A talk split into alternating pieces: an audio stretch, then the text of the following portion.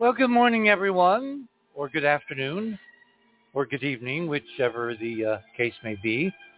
On this rotating globe, welcome to another edition, live tonight. God willing, and the creek don't rise and the infrastructure holds. You're on the other side of midnight, that magical time between dusk and dawn, where we literally talk about anything. And tonight we're going to be talking about primarily what the amazing things that the uh, Odysseus spacecraft launched by Intuitive Machines, a private company there in Houston, Texas, for the first time in 52 years, an American space, spacecraft was landed softly, well, uh, I, I guess kind of, on the moon's surface. Now, it wasn't a manned craft. It wasn't, you know, with astronauts. It wasn't Artemis. It was a precursor part of the NASA's so-called CLPS program, which is commercial lunar transport by NASA instead of building spacecraft and going to the moon in terms of science, in terms of environmental reconnaissance for Artemis. They are making private contracts with private corporations. They fly instruments. The corporation designs the spacecraft, builds the spacecraft, launches the spacecraft, operates the spacecraft, controls the spacecraft, and NASA basically downlinks data. At least that's the model. And on this mission, some very curious things happened, which we're going to go through this morning. We've got a very important special guest with us. We've got Nova Spivack, uh, by the way, spelled with a K. Uh, we will we'll correct that. Um, because Nova has an actual experimental package on board this particular mission, which they good nighted because of failing uh, sun. You know, the moon rotates every month, and so you get two weeks of light and two weeks of darkness. I remember that wonderful line by George Carlin, you know, the hippy dippy weatherman. And he said something at one point, you know, well, there'll be darkness followed by light. On the moon, it's light followed by darkness, and then you wait two weeks, and then you have light again. And um, the spacecraft was not designed to last a lunar night. None of the current crop of spacecraft seem to be designed to last a lunar night, even though half a century ago, 50 years ago, we had spacecraft like Surveyor that I joked to Homer Newell one day. I said, you're going to have to go up there and beat it to death with a stick because they couldn't get it to shut up. It kept, every time the sun would rise, it would come back on the air. And it was tubes and printed circuits and mirrors, multiple you know, aluminized mirrors on on cases outside the frame of the spacecraft. Um, it was it was primitive. It was as again, you know, I kind of like that overused line from Spock. It was the equivalent of stone, knives, and bear skins in the space age, and we nailed five out of seven. The roster of current missions going to the moon and successfully landing, meaning they ignite their retro rockets. They arc down smoothly. They flare before the landing. They touch down at a, less than a foot per second, and they sit there upright. Well, the last two missions, both the uh, Japanese government mission called SLIM and the U.S. private mission launched by Intuitive Machines called Odysseus, have landed in very peculiar ways. The SLIM mission literally turned upside down roll down a crater or whatever, but it's functioning. And the Odysseus spacecraft landed hard. You could see on the landing video it actually break two of its landing struts of the six. It then gracefully, in about two seconds, we're told, uh, kind of tilted over and is now standing at about a 30 degree angle to the uh, lunar surface. But all of the instruments on board functioned were functioning until uh, Odysseus was gently put to bed, the electronics carefully prepared so that when they send in a couple of weeks a wake-up call, um, it may respond. Because the Japanese mission, um, SLIM, in its peculiar configuration in Mare Nectaris, remember the Odysseus mission landed within 10 degrees of the lunar south pole, in an area called Malaparte A. Uh, whenever you see uh, crater names with like A, B, C, those are the satellite craters around a big one, which is just named like Malaparte or Shoemaker or whatever. So uh, it's at the South Pole, near, within 10 degrees, which is about 180 miles. And it's seeing all kinds of astonishing things. One of the complications is that the imagery has been arranged so it's not easy for the layman, the lay person, to interpret what they're seeing. So I'm going to kind of take you through a little um, viewer's guide of what to reject and what to accept in the images uh, before we find out more detail from Intuitive Machines as to how they've designed their optics because there is only one regular format camera on the spacecraft as near as I can tell. There are several wide angle lenses, ultra wide angle like 180 degrees. And the good news is there are commercial programs available on the internet where you take these circular images, which are fisheye lens images, kind of like the ones people used to put in their front yard sitting on a on a flamingo stand, like a silver ball, and then they would take pictures and you get the entire sky behind you and all that. Well, those are called fisheye views or fisheye lenses. There are programs which convert from the fisheye view to a normal view. And so when you do that, and other people have done it, uh, this is where you get the stunning confirmation that whatever is above Odysseus at the south pole of the moon is not supposed to be there. So we will delve into that uh, more very shortly. What I want to do is start with some news because I want to give some context. If you go to the other side of midnight.com, that's our URL, and you want to click on tonight's banner, which says very dramatically, Copperfield's disappearing moon and the Odysseus lunar landing mystery with Nova Spivack and the ET team for March 2nd. This is Saturday night, March 2nd. We'll refer to that a couple more times during the show. Click on that banner. That will take you to the guest page. And under that banner on the guest page, which is near the top, you will see a line which says fast links to items. Click on my name. And that will take you to the section of radio with pictures where we have links and videos and imagery and all that kind of good stuff. So item number one, we are now in the fourth uh, month, fifth month, I forget. It's horrible of the war between Israel and Gaza, between Israel and the uh, Hamas terrorists running Gaza. There are two million people that are literally in a free fire zone who are now in danger not just of being bombed to death. Over 30,000 people have died. Most of them are civilians. Most of them are not Hamas. Even a major fraction are not Hamas. They're just ordinary innocent civilians being pummeled to death from the skies for no good reason. And we are supporting them. We, the United States, we are supporting the Netanyahu government for no good reason. There has been discussion for decades of the so-called Israeli lobby on Capitol Hill. Well, I think you're seeing, you know, obvious evidence of an Israeli lobby, which literally is permitting and, and condoning and conducive to genocide. There's no other way to describe what's going on in Gaza. It is the human condition. It is the penultimate reason why, unless something changes, unless the human race is brought directly into contact with information that it's just a tiny speck in a huge populated universe where this kind of stuff is not permitted. It does not go on. In other words, reconnecting with our real ancient galactic history. And I know a lot of you are going to go, what? When you confirm with an obvious independent mission with independent sets of cameras, that there's something phenomenal about the moon that is not part of the conventional model. You have to extrapolate the implications of that, which is we know almost nothing, not only about what's out there, but obviously about what's here in terms of our own history. So tonight, in an effort to bring some kind of sanity where you, we as a U.S. don't supply bombs to Israel on the one hand, and send cargo planes dropping, you know, 38,000 meals. There are 2 million starving people in Gaza tonight.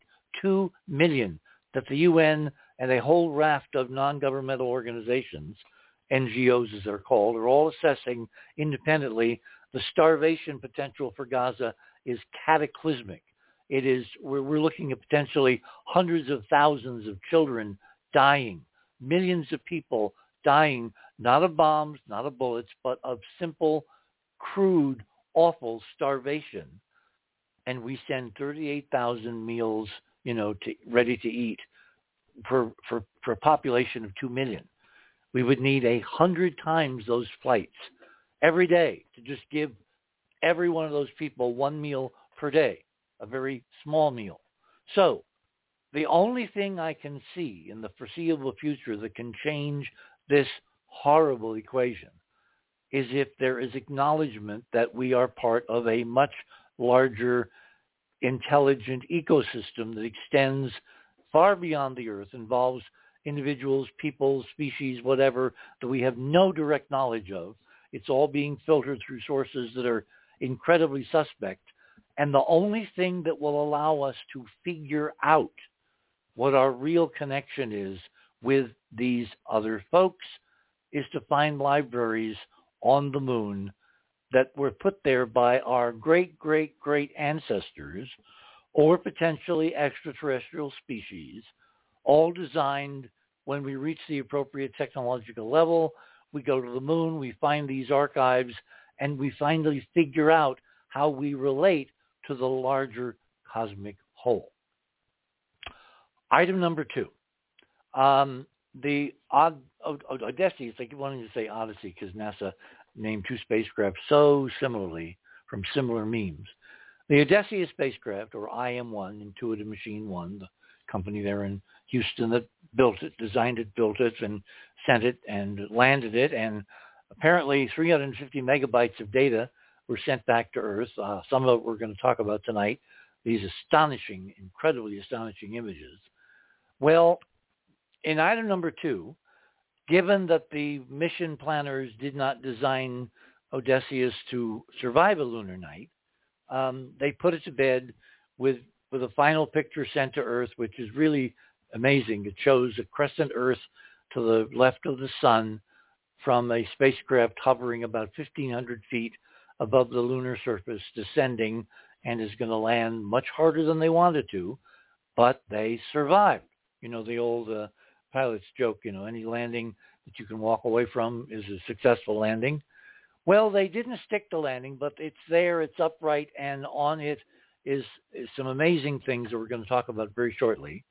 I want you to all now go to number three, because for the rest of the morning, uh, we're going to talk about this as a backdrop. If you click on number three, this is a graphic uh, that I created a few hours ago. On the left is a glittering glass computerized model based on the Apollo 10 data and other NASA data I was analyzing back in the mid-1990s, starting in 94.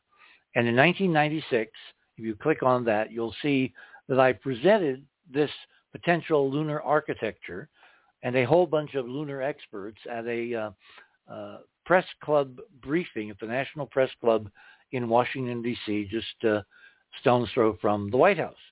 And what I've done now is on the left-hand side, I've put one of our architectural models created by me and an architect named Bob Firtek, uh, who was a young uh, uh, architectural student in in uh, Connecticut, and we worked on it together. I brought him to the National Space Science Data Center as part of a team of like seven or eight people that we spent a couple of days there looking at Apollo imagery. And on the right-hand side, I put a close-up of the sun shining on the Odysseus spacecraft at this uh, 1,500 foot altitude. And you can see the incredible glass forward scattering geometric boxes, the crystalline glittering glass boxes that are in this area above the moon, between the moon and the sun. You can see them there and they look identical geometrically to what the model was in 1996. So if science is nothing if it's not prediction, we have posted the data side by side, and it is now up to Intuitive Machines and NASA to explain why they're giving us this stunning data. But they're not saying a word about what's in the pictures. And it, before you instantly say, oh, it's just lens flare. No, it's not lens flare. And this morning we'll go through in the next three hours why it's not lens flare. So before we get to anything else, I want to bring in my friend and colleague, uh, Nova Spivack, who is the uh, prime mover uh, from the Arch Mission Foundation to put archives on spacecraft leaving Earth ever since the Beresheet mission back in, uh, uh, what was it, Nova, 2018? It was 2019. 2019. But you started it, you know. We started with, long before that. yeah, that. long before that. Anyway, so Nova Spivack is probably the humanity's chief archivist, not to go and find archives by ETs on the moon, but to implant our own for both ET someday or maybe our own descendants in the dim, dim, distant future. And the third time's a charm because there's there you, you tried for three. Beresheet was the first one. The archive is there. We know it's under the dirt. The second one, Peregrine, perished over the uh, South Pacific because uh, that mission did not succeed because of technical issues. But the third time, it's sitting there. It's upright, kind of. It's going to be there forever. And the archive itself, now that you know it's upright and protected, probably I've seen estimates that it could last maybe a billion years or more. Nova, talk to us about this success. Well, thanks. Um, yeah, we are we are very uh, happy that we finally did uh, succeed at landing. Um, as you said, it did take several attempts um, at great expense, uh, both in labor and money, um, and you know, lots and lots of people working for you know over a decade to to do this. Um, we really have been working on this for more than 16 years.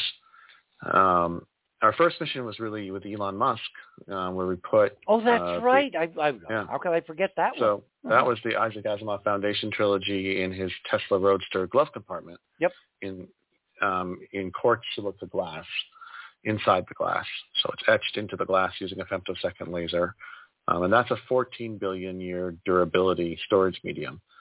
Um, so that will probably last longer than the Tesla. Um, well, it will last when the sun expands to become a red giant. Right. Unless yeah. the Roadster and the rocket it's attached to encounters Jupiter. Well, there's no Roadster. Or, there's no rocket anymore. It's just a it's just a piece of it's just a piece of ballast they shot out into space. You mean so the Roadster is by itself orbiting the yeah, sun? Yeah, they just they just shot it out there as a you know. Okay, well, if it ever encounters Mars in the right direction, that will flip it into an even more elongated orbit. And then all it has to do is cross the orbit of Jupiter. And then at some point, Jupiter could eject it from the solar system. So by the time the sun dies, in like 5 billion years, this little quartz crystalline set of disks you put in that glove compartment could be anywhere in the Milky Way galaxy, still yeah. surviving. We yeah, it could be, or it could be recovered and be you know in some museum or no, some no, other no, no, planet. No, no, no, You have to absolutely insist that not happen. no, no, no. Do not let the Smithsonian people. No, no, get not on Earth. No, no, no. I don't think so. I think it might be recovered by you know aliens and put into their museum. Yes, oh, that's the whole idea.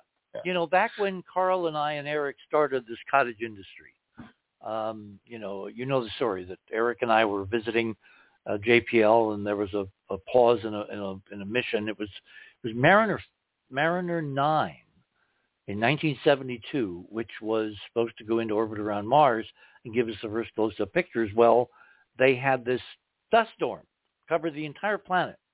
So we had a spacecraft orbiting Mars, but there's no way we could get any images. So the press people at NASA were very distressed that the press people would be bored and go away. So they arranged little tours. So they put a bunch of us on buses and shipped us down to TRW where we could look through the vacuum chamber at Pioneer 10, which was sitting all crumped up with the with the booms all kind of folded up like a praying mantis, you know, in, in, in distress, inside this glass port. And Eric and I came down the metal stairs and we looked at each other and we said, good grief, this thing is going to go to Jupiter, make a left-hand turn, and be ejected from the solar system. It should carry a message.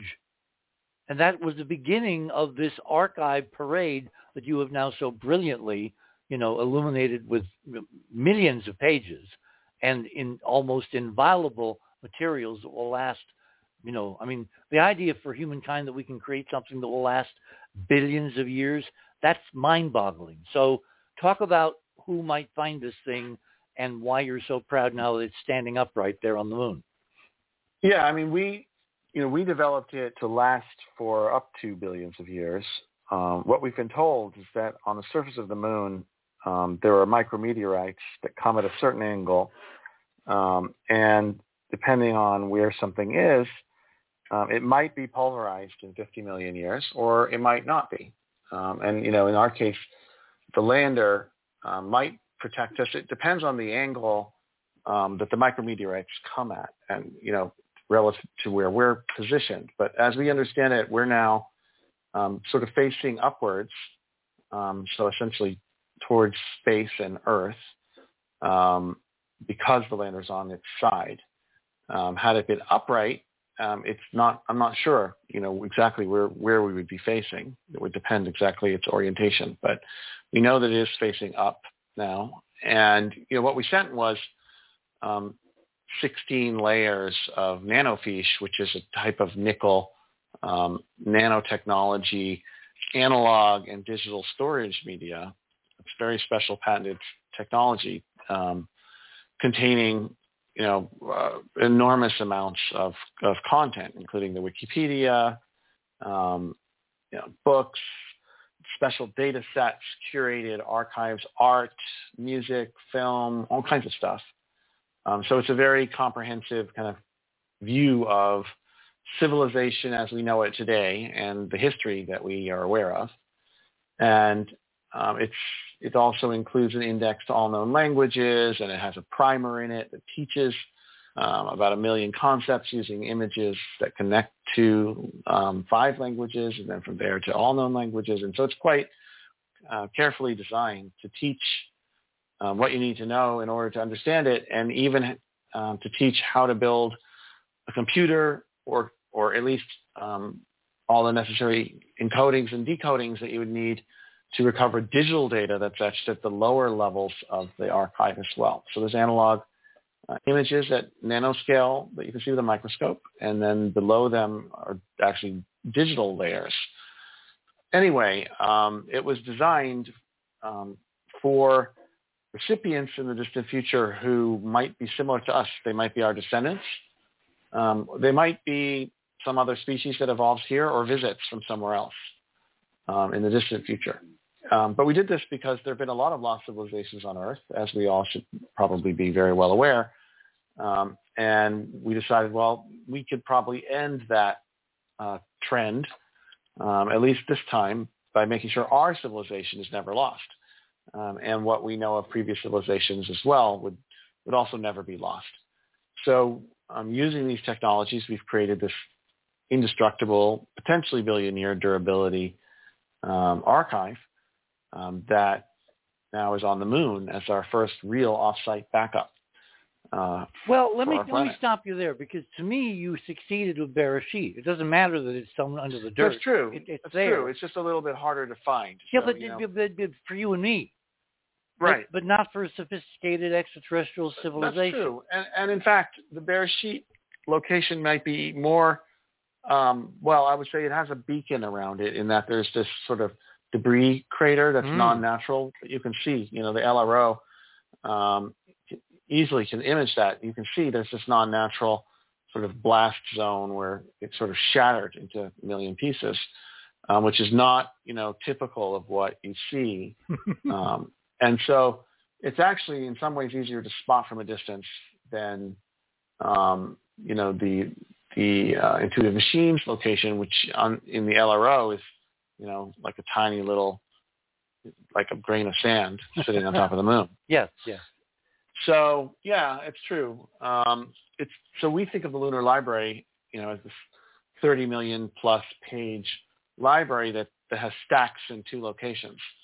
Um, you know, we've got sort of the north no building. single point yeah. failure. right. We've got the north sort of northern area and the southern Are area. you going to have one on Viper on on the Griffin mission that NASA wants to send looking at volatiles of the pole toward the end of the year? We do have um, some small ones on some other missions, which I can't announce yet, but they are not really our missions. We're being carried by some other people. Um, but it won't be the whole library. Well, you were on Peregrine, which was Astrobotic right. out of Pittsburgh. That's right. Their second yeah. big mission, Viper, which has been postponed at least once yeah. because of technical. So we, we probably will fly again with them, um, but their whole schedule is you know, sort of being reshifted. Well, yeah, because look at what happened to Peregrine. Yeah, they're doing some they're doing some analysis to try to make sure that doesn't happen again. Um, but you know what I can say is that um, you know we're there in a couple places. Um, you know, Peregrine coming back to the South Pacific. Um, we may very well also be somewhere in the South Pacific because our yeah our archive is essentially you know more durable than a black box. Um, wouldn't melt. you mean on, on on a normal aircraft? Yeah, yeah. It's a yeah. solid nickel. You know, it doesn't have any electronics in it. It's just solid nickel um, sealed with epoxy, bolted into and what's you know, the melting, what's the, what's the melting point of nickel? Do you know? Do you remember? Uh, I have to look it up. Um, let's see. Melting point of nickel. It's pretty high. We calculated that it wouldn't have melted. Yeah, it's 2,651 degrees Fahrenheit. Um, so it's pretty high. Um, well, given that it was inside the spacecraft, right? Well, it was actually, in the case of Beresheet... No, no, I, I mean Peregrine. Well, in, in the case of Peregrine, yes, it was inside. Um, in the case in the case of Beresheet, it was just actually literally taped on with Kapton tape. Um, in the and in the case of intuitive machines, of course, we were bolted on. So mm-hmm. um, we we believe that in the case of Beresheet, um, it was just thrown away from the debris field when it when it hit. Well, because the impact actually, was essentially horizontal. Yeah, and it wasn't really fastened to the lander other than with tape. So it would have easily just been released when that happened. The world's, the moon's worst frisbee. Yep, exactly. It was a frisbee. yeah. And uh, and so um, in the case of um, Peregrine, yes, we were physically attached, you know, you know, bolted on. Were you on the outside or inside? Um, actually, we were inside, as I See, recall. this is why it's important. Yeah. Inside, you were inside the melting you know. Uh, yeah, we were protected for some for quite a bit of the reentry. So um, you would have emerged from the pieces at an altitude and a velocity where, for nickel, the temperature would have been nothing, which means you're sitting at the bottom of the Pacific. There's a there's right. a Arch Mission Foundation archive tonight right. off a, Indonesia. Yeah, and that was a 60 million page library, by the way. Oh. So somewhere in the South Pacific. So now you buried my library. book under the South Pacific in, in mm-hmm. addition to putting it on the moon plate. Right. yep. oh, yeah. So unfortunately, you had the misfortune of going on that tour long ago, and now here you are, memorialized for here, billions. Here I am. Yes, yes. Okay. Hey, we are basically at the bottom of the hour. Uh, can you hang around another a couple three minutes? Yeah, sure. Okay, good, good. Okay. Let me see. I have to figure out something I'm going to be doing here. What was I going to be doing? Oh, that's what I was going to be doing. Okay. Let me do that. My guest this morning, my first guest, is Nova Spivack. We're talking about now three archives he successfully sent into time. One to the moon with Beresheet, two to the moon with Odysseus, sitting kind of upright, and one in the bottom of the Earth's oceans off Australia and New Zealand, something like three miles down. You're on the other side of midnight. Talk about thinking big. We shall return. Is in the hall. The are in my paper holds their folded faces to the floor. And every day the paper boy brings more.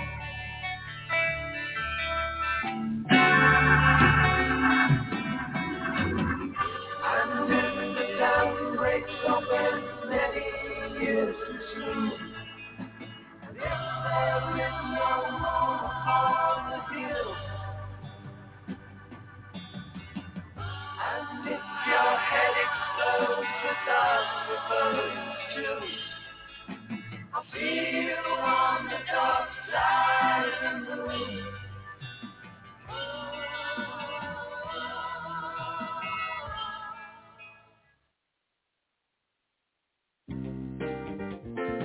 theothersideofmidnight.com. Tune in to listen to Richard C. Hoagland and his fascinating guests. Join Club 19.5 to get access to exclusive member benefits. As a Club 19.5 member, you'll gain access to the rest of this show and all previous 350 episodes. Membership costs $9.95 a month, 33 cents a day. Support the broadcast that provides you with the most interesting conversation available. Talk radio at the cutting edge of science and thought. The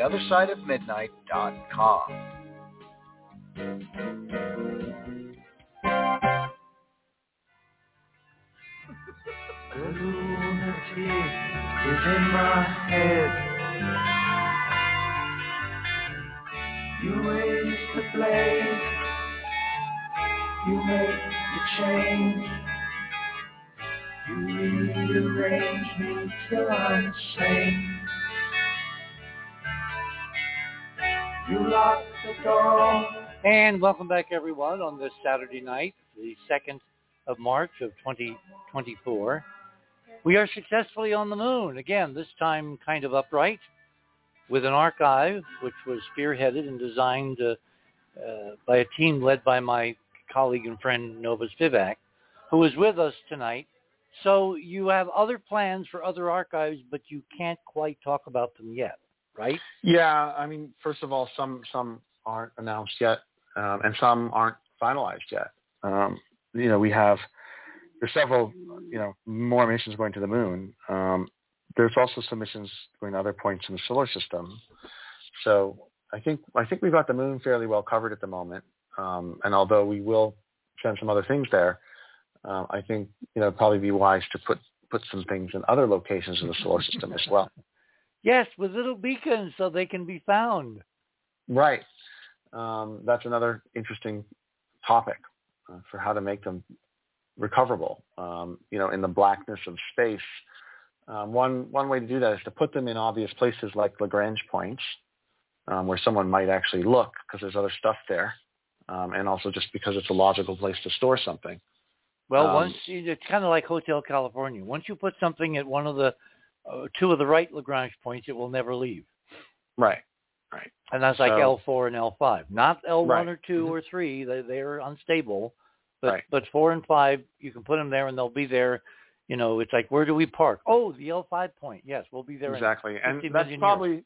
Probably a good place to look for other archives that might already be there too. Do we know anybody who's actually doing that? No, um, it's been suggested. Um, you know, people have thought that it's a re- it's a decent place to look. It might also be an interesting place to look for, you know, interesting geological things which were kicked up, you know, from previous comet impacts. I mean, there's a lot of junk that might have collected there that could be interesting to study. Um, but you know, if I was going to leave a message, um, that would definitely be a place I would want to put one. Hmm. So it seems like a reasonable place to look for one. Hmm.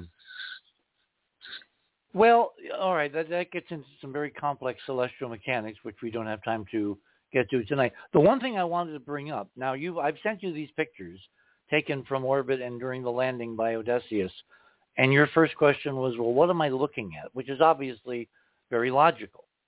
Um, if you did, did you take a look at my number number three? Yeah, I mean, look, I've, I've seen all the images in the original form as well as yours. Um, and the thing I don't really know the answer to is, you know, what do we know about the camera? Um, and, you know, what are we really looking at in terms of what is in frame and what is not really a photograph, right? There's well, I am image. assuming that these these circles are basically a wide angle, and that the circle represents the horizon of the camera field of view. That's And what so I think. but I- that, but I- then, but then you see weird stuff. Like you know, in one of the images, you see this, you know, big kind of reddish circular lens flare around the sun, and it's but it it's out, it's inside and outside Exactly. that circle. So Well- if it's outside the circle, what's it being? You know, are we saying the film is the film, the surface of the film is bigger than the lens? It's possible. Well, it's a Right. CCD chip, Well, right, exactly. But and that's So what I'm can- thinking we're looking at. And what we need to do is CCD see more than the the you know the the the volume if, you know, of what's all inside we the need lens? is for intuitive machines to point us to how the cameras work. You know, the right. specs I mean, the that camera. would be it would be worth knowing because it's kind of weird. Yeah. Can you find this out? No. Why I mean, not? I think you well, you just have to see what they've published online. I don't have any access to that. I I have I have looked at that and it's almost nothing. There's no Yeah. technical data. They're Yeah. being very secretive technically, which is weird because it's not like wasn't this this wasn't wasn't this this Eagle camera or was it a different camera? No, no, no, no. The Eagle Cam, which is uh, created by students at Embry Riddle University, is a separate ejectable module. I see. Kind of Okay, like so a. then this, so this fisheye thing we really don't know what. there are several fisheye cameras on Odysseus' body, Mhm.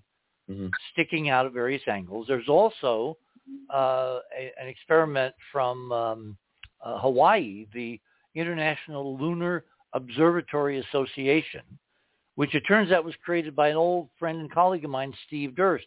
I have sent Steve several emails. I've left messages on his machine. He has not gotten back to me during the press of the mission.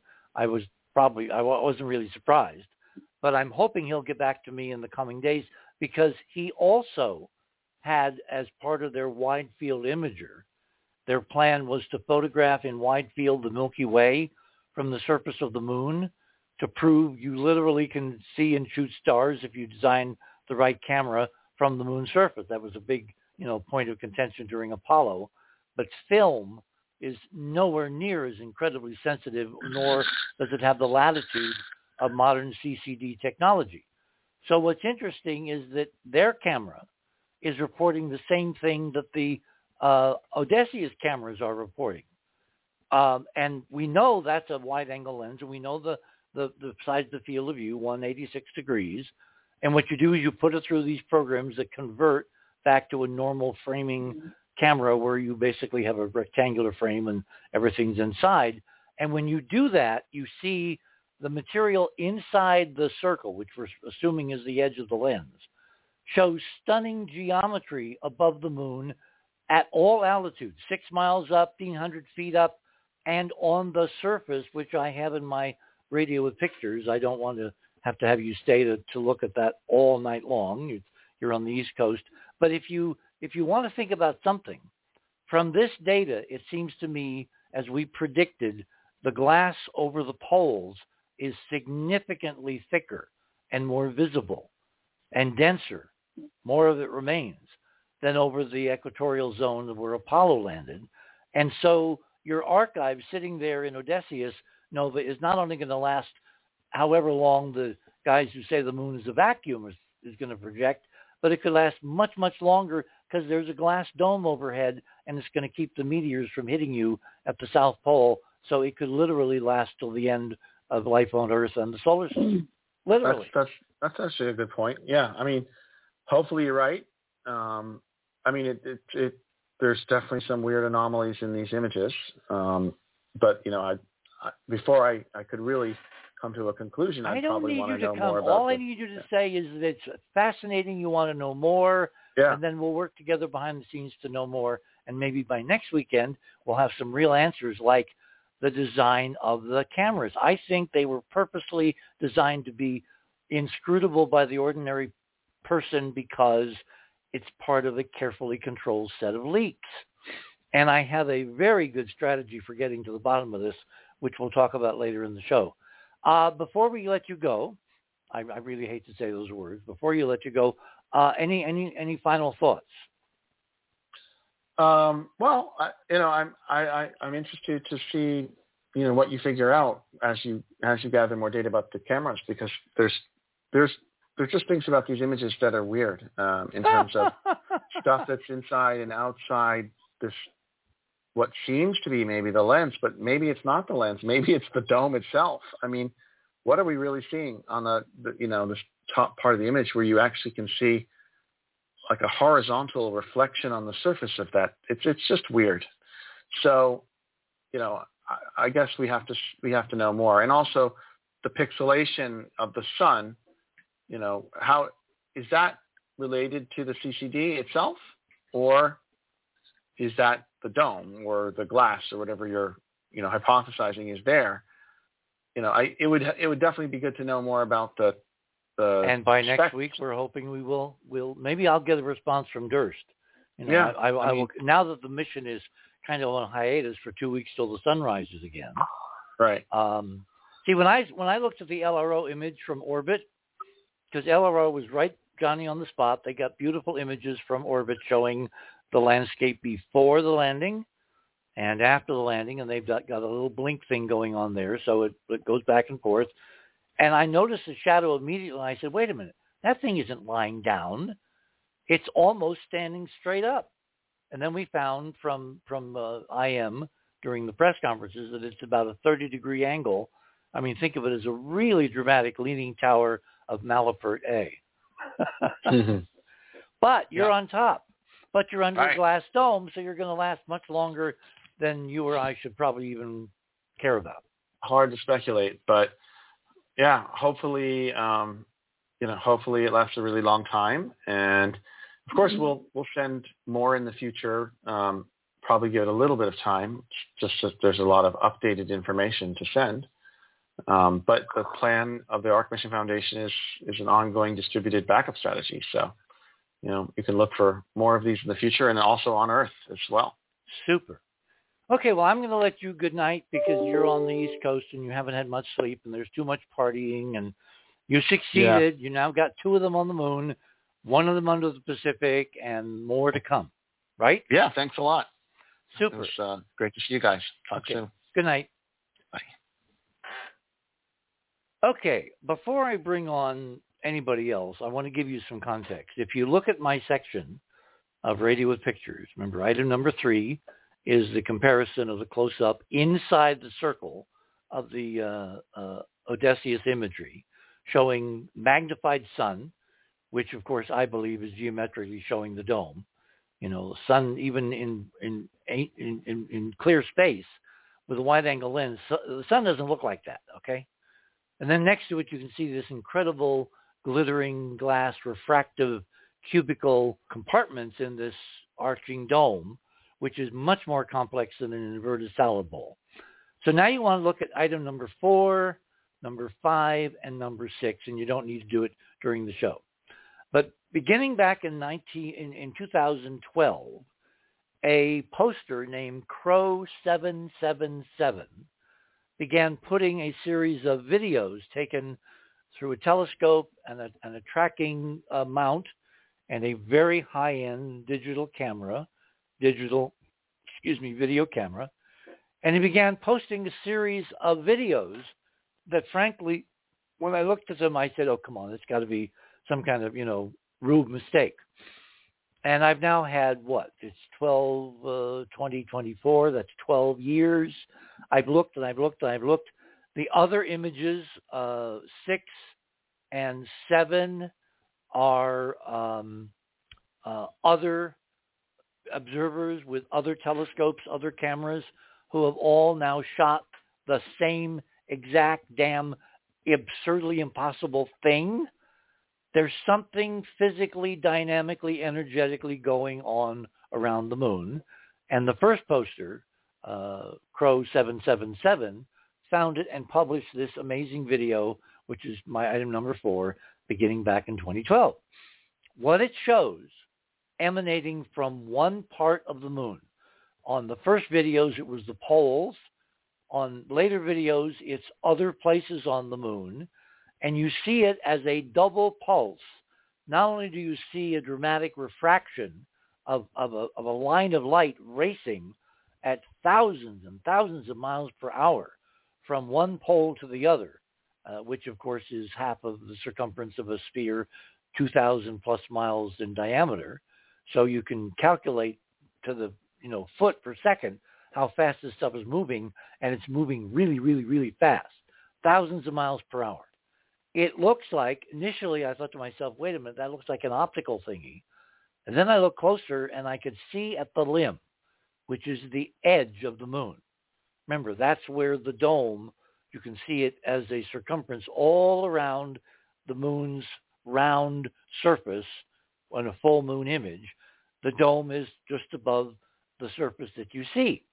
Well, in these videos, and again, pick any one and just start looking and looking and looking, you can see at the limb, at the edge of the moon, that this wave that travels from one pole to the other twice, two waves, first one, then several seconds, then a second one.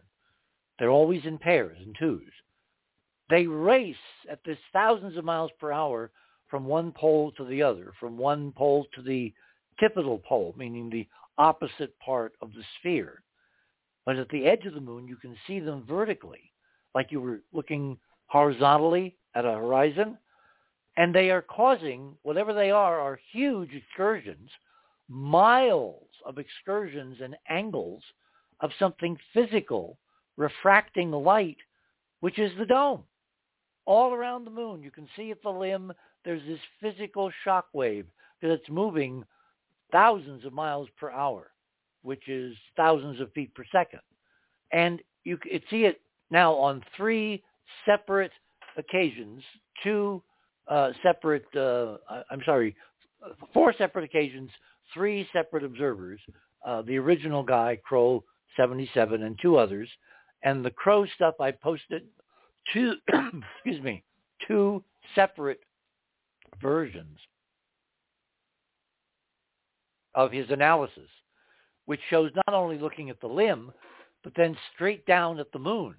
And what you see is these waves pass.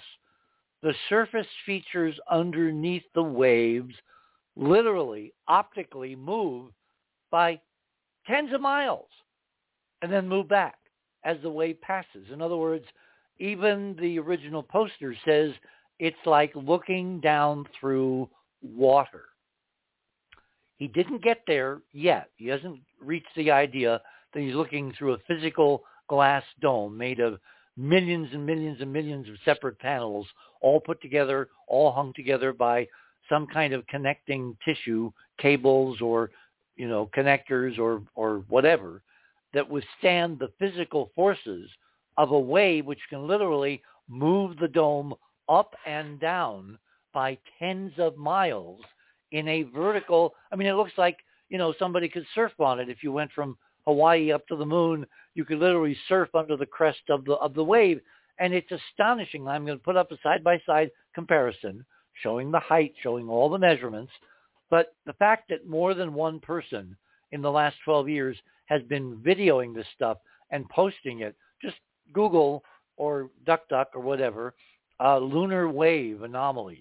And you'll see now dozens of amateur astronomers with video systems, high-end systems, who all over the world have caught this stuff separately. No collusion, no collaboration. They're not, you know, doing this in a garage. It's re- really the moon, really video showing somebody testing, I believe, testing the energetic properties of the dome. So then you go to item number eight, all right? Um, and that is a composite, a two-image composite, showing on the left the rectified wide-angle image from Odysseus uh, pitching over 1,500 feet. And then on the right, there is a just enhanced color-wise and contrast. And you can see the colors under this dome are identical to the wonderful colors that we saw from the Indian mission. Chan, uh, Chandrayaan uh, number three, the lander from India, where they showed us very limited views of the surface, but you saw exactly the same kind of pastel colors, which of course are caused in this model by light refracted through the dome. And when you get light through glass, you get prismatic effects. And when you blend the colors from a prism, you get all these wonderful magentas and cyans and whatever. So you don't get red, green, and blue. You also get, in addition, the mixing of the colors. And that's exactly what we're seeing on the left-hand side of item number uh, eight. And then you go to nine, and then you'll see a magnification to the left of the sun with the crescent earth there in the background. And then on the right is a magnified version of that and look at all those tears. not T-E-A-R-S, but T-I-E-R-S, meaning stacked layers. And notice that they are curving. On the left image, the wider angle image, and then the right close-up, you can see these tiers of geometry are curving because when you use the algorithm to straighten out the wide angle view, you wind up correcting the geometric distortions of the surface and the sky. And so we can see the glass is arranged in levels, in decks, in tiers, and they are curved. Why are they curved? Because it's called a catenary curve, and it's under gravity. If you take and give your favorite girlfriend or your wife a uh, new pendant, and it's on a on a chain or whatever, and she holds it out in front of her, you'll see that the the weight, the, the pendant, causes the chain to follow a beautiful, smooth, curving arc called a catenary curve. Cables or extended horizontal surfaces sagging under gravity cause this curve to occur. And the first thing I found back way, way back when, decades ago on Apollo 10 imagery, is stuff about nine miles above the moon, which seemed to be embedded in this glass grid, but it was sitting on a cable, so the cable was beautifully curving down and then up as a catenary curve, indicating that what we were seeing on the image, on the photo, was not a scratch, which of course the critics said, oh, that's just scratches. No, scratches don't know about gravity. They don't know about catenary curves. They don't know about necklaces with pendants that weigh down the chain on both sides of your, your fingers. So they cause a smooth, beautiful curve. We're seeing that in this structure above the moon in the, in the so-called dome, which I think now is constructed by a circus tent technology where you have certain distributed geometric points around the moon. Those are the tent poles. Those are the supports. And the dome is hung on cabling, which we can see in close-up imagery from Apollo 10, which of course I saw like, you know, 20, 30 years ago, and used as part of my effort with Fertech to, to create an optical model in the computer, very primitive computers back then, that would show us what we were seeing in terms of all the rectangular glass boxes that were hanging on these cables. So when a physical disturbance moves past them or through them, that's why you can get these extraordinary excursions of vertical, you know, height and the literal appearance of what looked like tsunami waves at the edge of the moon, at the limb, when these waves are, are passing, double, double waves several seconds apart by different observers and there's a physical displacement. Well, if the cables are made of something like carbon fiber composite or buckyballs or nanotubes or graphene, any of these incredibly super strong carbon compounds that have now been created in the lab, you literally could create webbing, a cabling that would hold up such a structure and any normal forces such as we're seeing in these videos could in fact be withstood by a strong but flexible architecture. Remember, that's why big trees don't come down in high winds. They bend back and forth because they are supple and they will move with the forces of the wind. If they didn't, they would snap. But by moving, you know, you basically can distribute forces and remain below the force level that would destroy whatever you know we're, we're, we're talking about. Skyscrapers on Earth, some of them in the more advanced technological cultures like Earth and uh, like like Japan and Los Angeles and I think even New York, now have uh, buildings, skyscrapers designed to move, to sway, to literally move back and forth on wheels. So they do not try to resist an earthquake. They go with the flow and therefore they survive. Well, this dome, this extraordinary Arthur C. Clarke third law level structure, completely doming in the moon, denser over the poles because of, uh, well, I think Andrew's going to try to tackle that one. Um, you will see in his work that in fact physically, uh, from several different perspectives, this thing, this structure is there. Item number 10. Take a look at item number 10. On the left is a, a another processing of the wide angle view that uh, the intelli- intelligent intuitive machine sent back as their last image from a, uh, a talking lander, kind of a farewell image because it has the crescent Earth to the left of the strange geometric thingy that we think is the sun coming through the dome. But if you look on the right, I focused in on the reflection under the sun, and then below that, there's an even bigger enlargement. All that geometry is the glass in the dome, but the horizontal brilliant streaks are literally, as Greg thought last week when he was looking at an earlier image, it's the sun bouncing off. Angle of incidence equals angle of reflection, the horizontal ribbing, the mega structure supporting all the other glass, and you can literally see it looking like waves coming on shore at Malibu from a gently send, descending or setting sun or moon and and it's re- reflecting off the top of the ripples.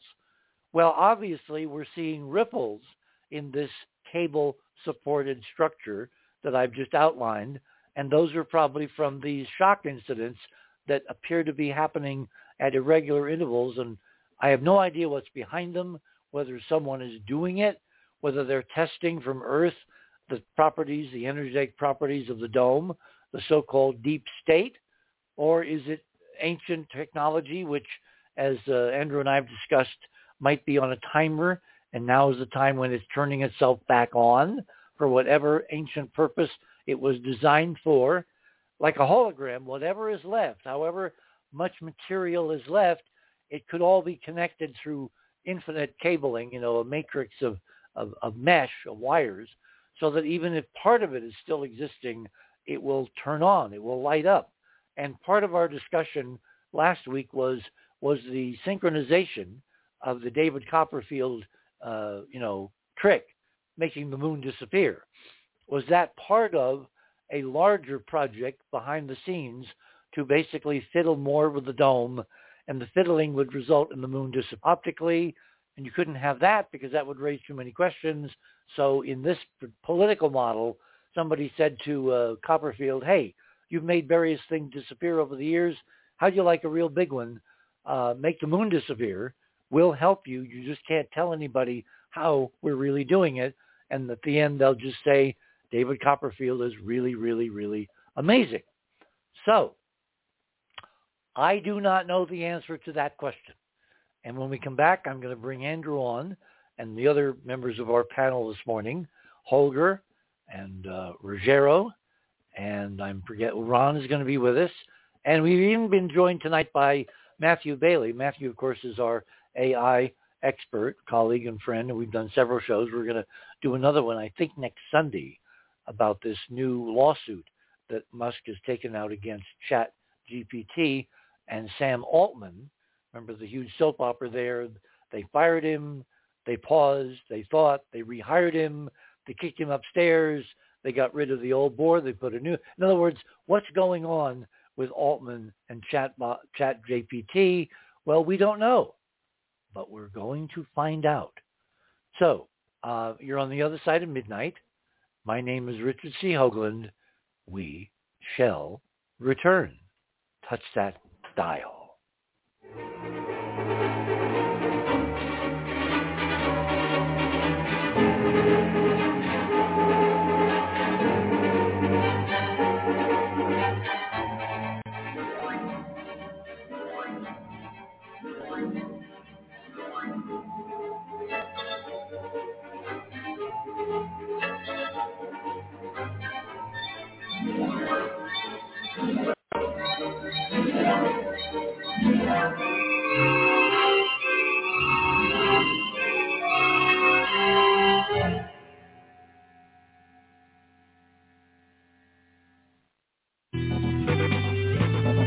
theothersideofmidnight.com. Tune in to listen to Richard C. Hoagland and his fascinating guests. Join Club 19.5 to get access to exclusive member benefits. Listen to past episodes anytime on any device. Search the archives of over 180 episodes.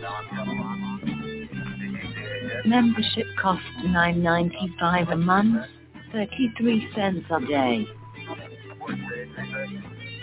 Support the broadcast that provide you with the most interesting conversation available. Talk radio at the cutting edge of science and thought. The other side of midnight.com.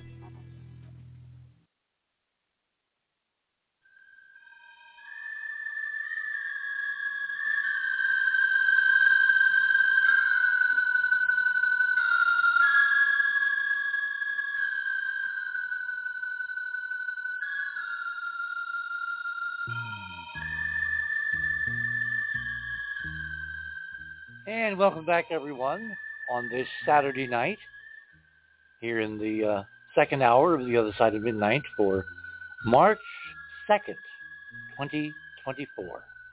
And the name of the show, just in case you kind of have forgotten where we are, the name of the show is The David Copperfield Mystery. Well, actually, that's not totally what it is. Let me get it up here so you can kind of play along with me. The name of tonight's show is David Copperfield's Disappearing Moon. And we'll be talking about this a bit further on with Andrew in a few moments. And the Odysseus Lunar Landing Mystery. Because we have all these amazing images now, absolutely showing exactly what since 1996, when I gave this presentation at the National Press Club, I said was there. The model, the glass, the ray tracing, the angles, it's all there. And all we need to do now is to sort out what are we seeing on these very weird pictures, which are like nothing else that has been published from space for decades. Normally when you send a camera to another planet, you'd probably like to have the images available in a format that most people can recognize. Well, I'm I'm getting pushback, but I'm thinking that there are several different levels of the intuitive machines Odysseus landing one of which, a kind of a stealth mission, was to take unequivocal images of the dome, send them back to Earth, get them widely publicized in a form that most people don't recognize right away, so you could get past whoever doesn't want us to know what's above the moon. So, Andrew Currie, are you there? Come on down. Yes, I am. Hi, Richard. Hi there. You're good. Okay. So Hey. where do you want to? When do you want to dig in here? Well, I want to do one thing before we go forward. I want to congratulate Nova and the uh, Intuitive Machines team getting uh, the Odysseus probe onto the moon, and I know we now know through uh, reports that the machine is going to turn off. You should probably talk about that really briefly, Richard. That it's going to go to sleep in the cold, and then Well, they already did that. That was Thursday. They turned it. They they put it in a mode where if if like the Japanese, they send a signal in two weeks when the sun's up again, it should answer. It should ping back. Because it's see everybody has got this misimpression that it's the cold that does in the electronics. No, it's the differential cold. If I can cool something down slowly, so every part of it doesn't contract and pull away solder joints and wires and you know little things on on circuit boards and all that, then it doesn't matter how cold it gets if you warm it up formally at the end of the process and then not turn it on until it's warm enough to think it's normal, it should come back to life, which is exactly what the Japanese probe did. It came back to life. Given the state of the art, given that everybody's using the same engineering, I am very confident that Odysseus has not uh, sent to Earth its last image, and that the next set of images from all those cameras, they're going to be photographing the hell out of this dome from underneath because maybe they don't know it's there. Maybe they just lucked out in getting down through it, and maybe they're going to use the next passes to confirm the bizarre, anomalous, too amazing to be believed data they're getting from the first passes. Maybe. Yeah, and Richard, let's not forget Odysseus is protected by a goddess. That's Columbia. Got the logo right on the right on the probe, and remember that company developed some sort of uh, I can't remember the details. We talked about this a couple weeks ago. It's a multi-layered uh, mylar-based fabric, which basically yeah. inhibits heat coming in, heat going out, that kind of thing. Yeah, so there's lots of fail safes there. So hopefully we, we can see something come up. But what I really wanted to talk about really right off the bat, Richard, is um, one of your listeners, he's great. He listens to the show, probably is right now. I didn't tell him I was going to do this. I won't mention his name. But he sort of, um, on the last show that I was on two weeks ago, uh, he said um, he's sort of bouncing some emails back at me, back and forth, and we were talking about the dome. And if you don't mind, I'd like I'd love to read just a, a yeah, few, sure, a little sure. bit of the string. Okay, so uh, we were kind of going back and forth, and he's going, ah, it doesn't look too domey to me. um, anyways, so he said, uh, uh, uh, here we go. We were talking about cameras. Actually, that's something I'd like to talk about later. So he sent me a really beautiful picture of the moon. He said, here you go, an 8-inch telescope. All you need is a telescope. Look carefully how clear the surface is. Excellent evidence against glass, a glass dome. Gorgeous picture, by the way. I, I should have posted. And then I said, sure. But as Richard has stated repeatedly on the show, this side of the moon has the least glass remnants left due to micrometeorite um, exposure. Then he came back and said, I don't know how that would actually work. The moon rotates so all parts of the moon can get clobbered. I have attached a picture of the dark side of the moon. Again, not very domey. So I um, wanted to uh, put together a little graphic.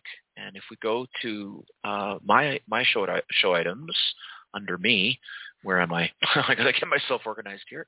Uh, fast links to Andrew.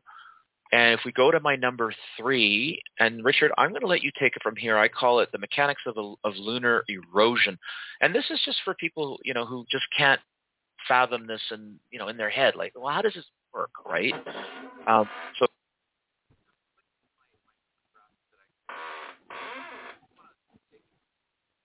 Okay. Um, if you look at uh, Andrew's graphic, which is three, the top one is the moon, and the fuzzy stuff you're seeing is the side facing the Earth now.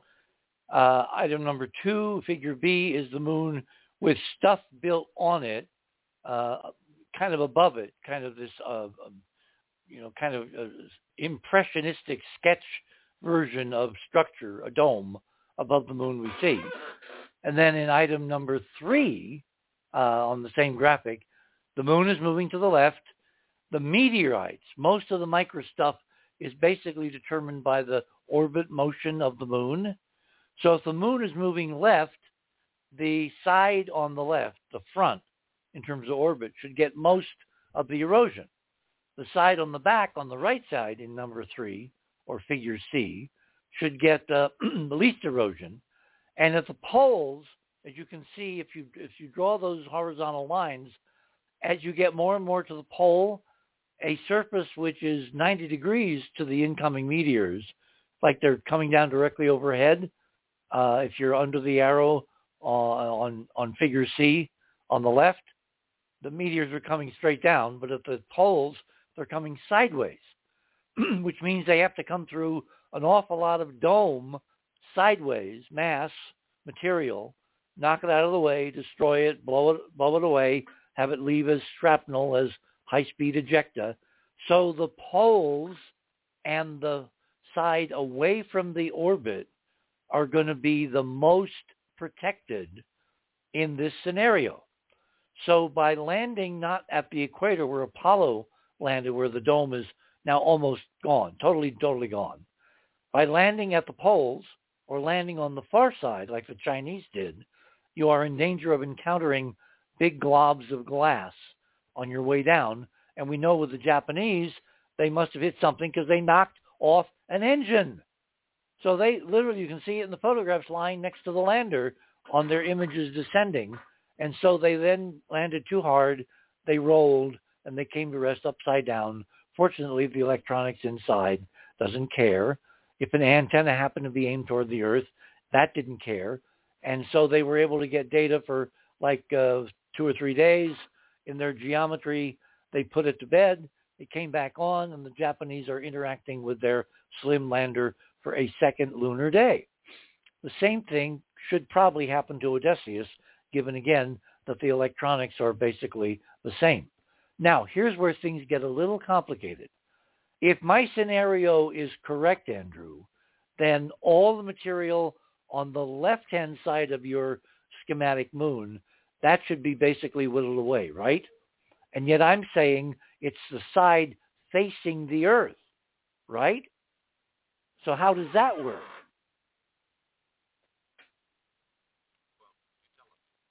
Because the moon is rotated. From the time the dome was built till the time that we're looking at it now, the moon has rotated 90 degrees. So the side that we see is the side facing Earth. It used to be facing front. It was facing left.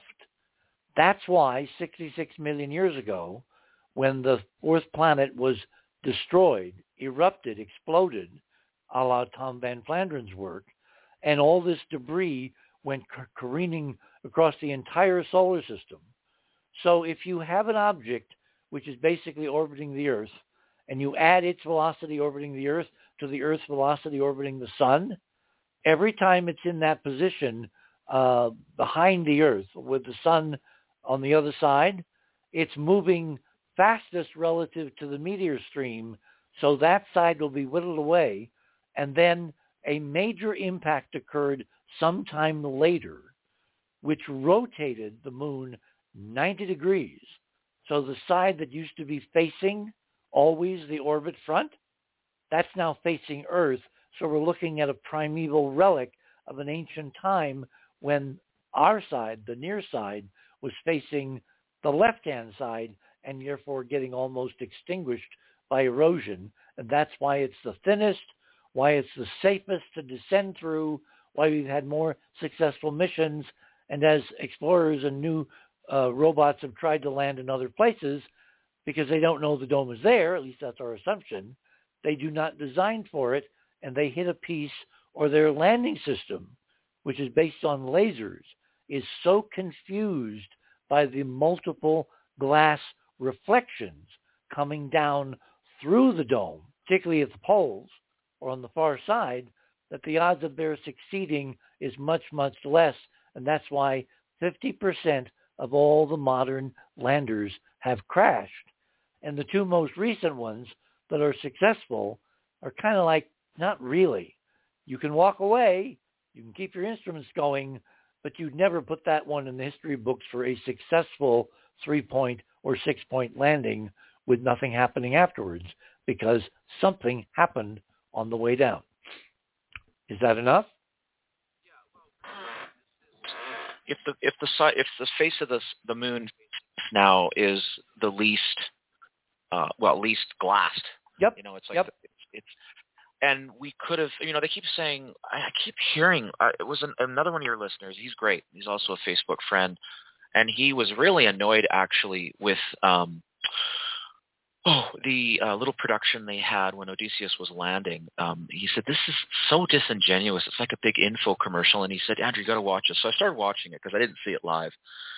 And um, Richard, it was almost like watching sports broadcast.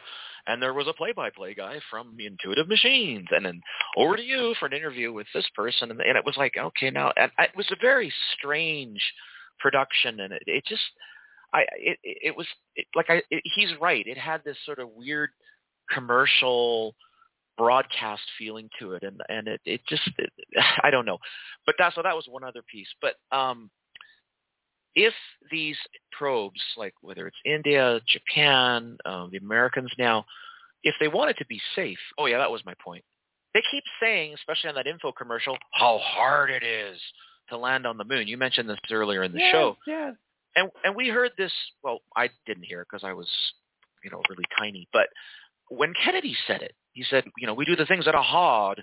You know, and it's like they're saying they're they're repeating this. It's like, but well, that's no, when not. we didn't know how to do any of this stuff, and exactly. now we've had half a century. Look at the technological progress in ocean liners in half a century, from the height of the golden age in the 50s of people going to and from just Europe. Now We're on floating cities that are, you know, a thousand feet long and several hundred feet high and nothing but cruise passengers. And they're not going anywhere. They're going on a place that's moving to another place because they want to be on the moving place. The same thing has happened with airliners.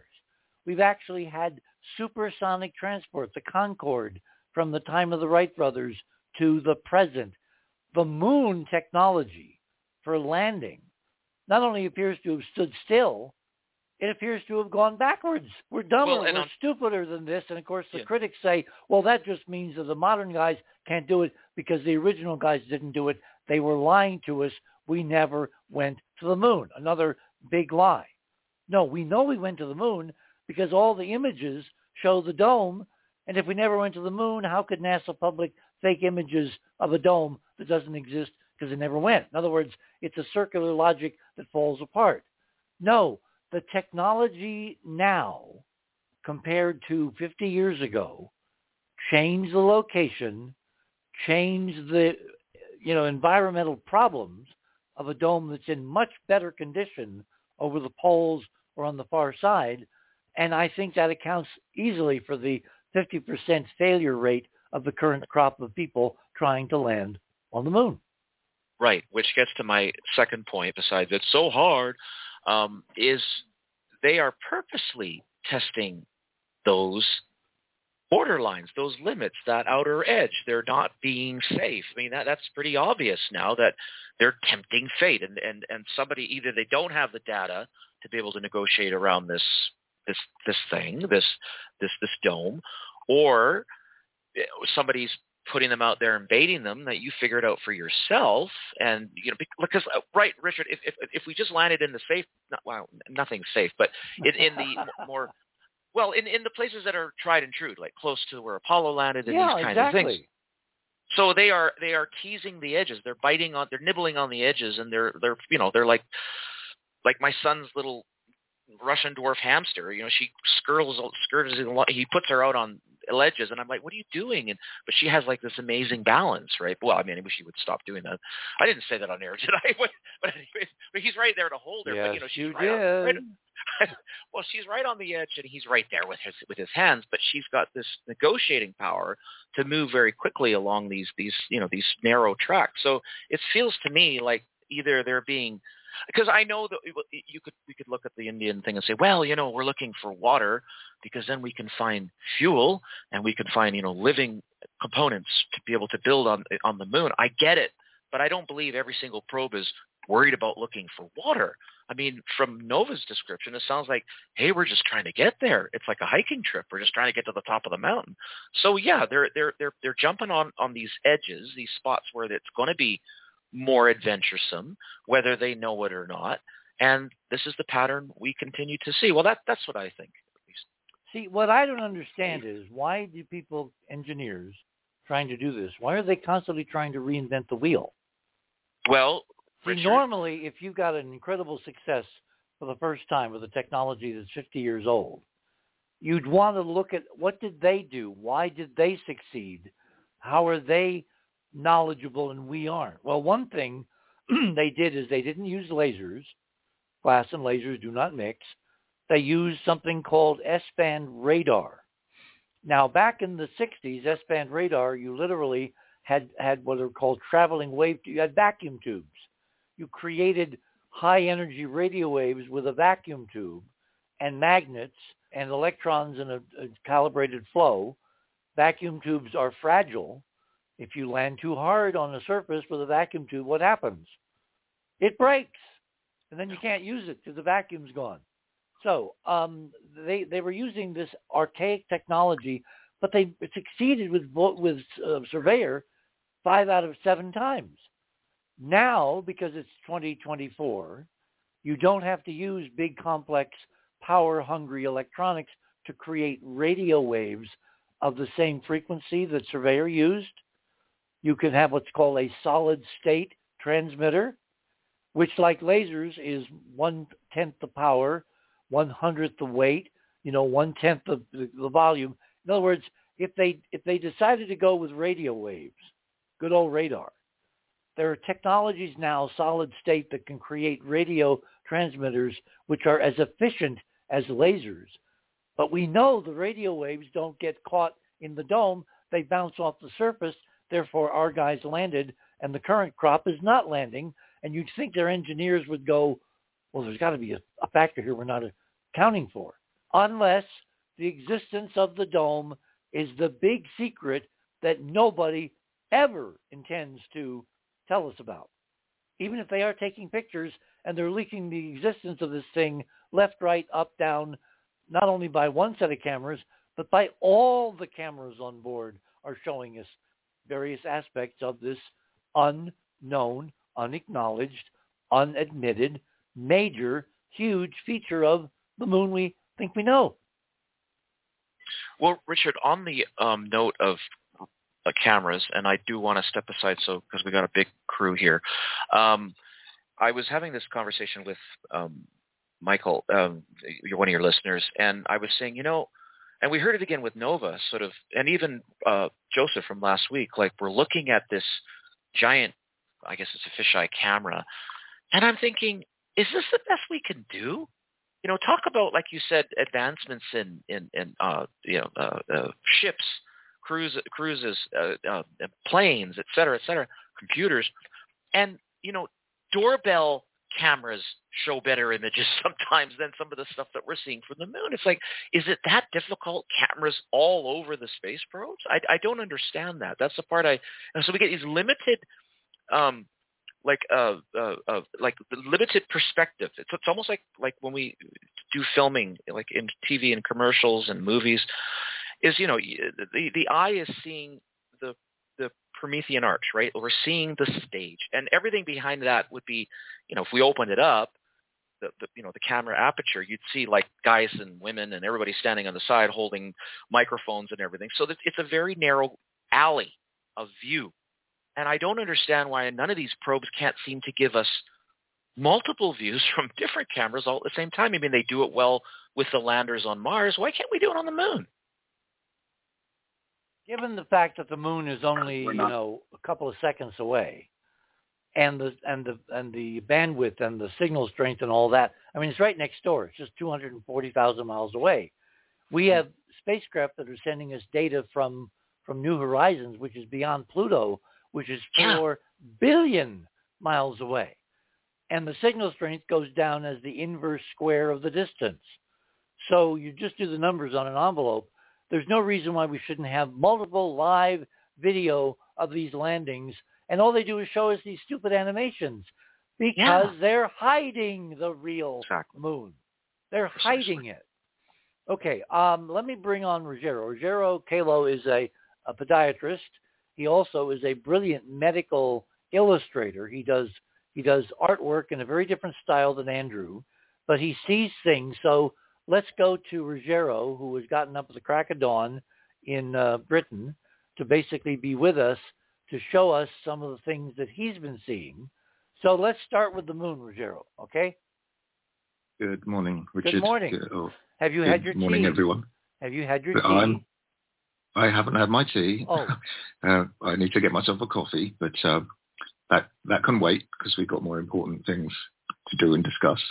So far away, Richard. What, what would you well, like Well, let's start to, with the moon because you've got some images up there from Io, and you have some other images of the moon from Earth. But let's start with this mm-hmm. mission. I've been sending you these images from the cameras on board the mission. What is your response to what you're seeing? Right, I need to put this together somehow I can frame it correctly. Um, the first thing I'd like to highlight is on you remember on my email I sent you this week with my, my point of confusion, um, which is a big question really, as to why are we seeing um, normal color on some photographs and others um, we're seeing uh, extra colors come out. So if I take people through the journey of, of my, my imagery, and I looked at, um, I'll start with number 12 and then on, on to 13. Right. So I went on both the NASA and the uh, Intuitive Machines websites. And what I did was I screenshotted them both. Image 12, you'll just see a normal color of the moon. Well, Image 12 was released by Intuitive Machines. They went into lunar orbit. There mm-hmm. was all kinds of soap opera in the background behind this picture we didn't know about when we when we got the picture. Hmm. and it looks like a normal lander orbiting the moon. The moon is gray in the back. The hmm. lander has gold mylar. It's got red cabling. It's got all the normal stuff.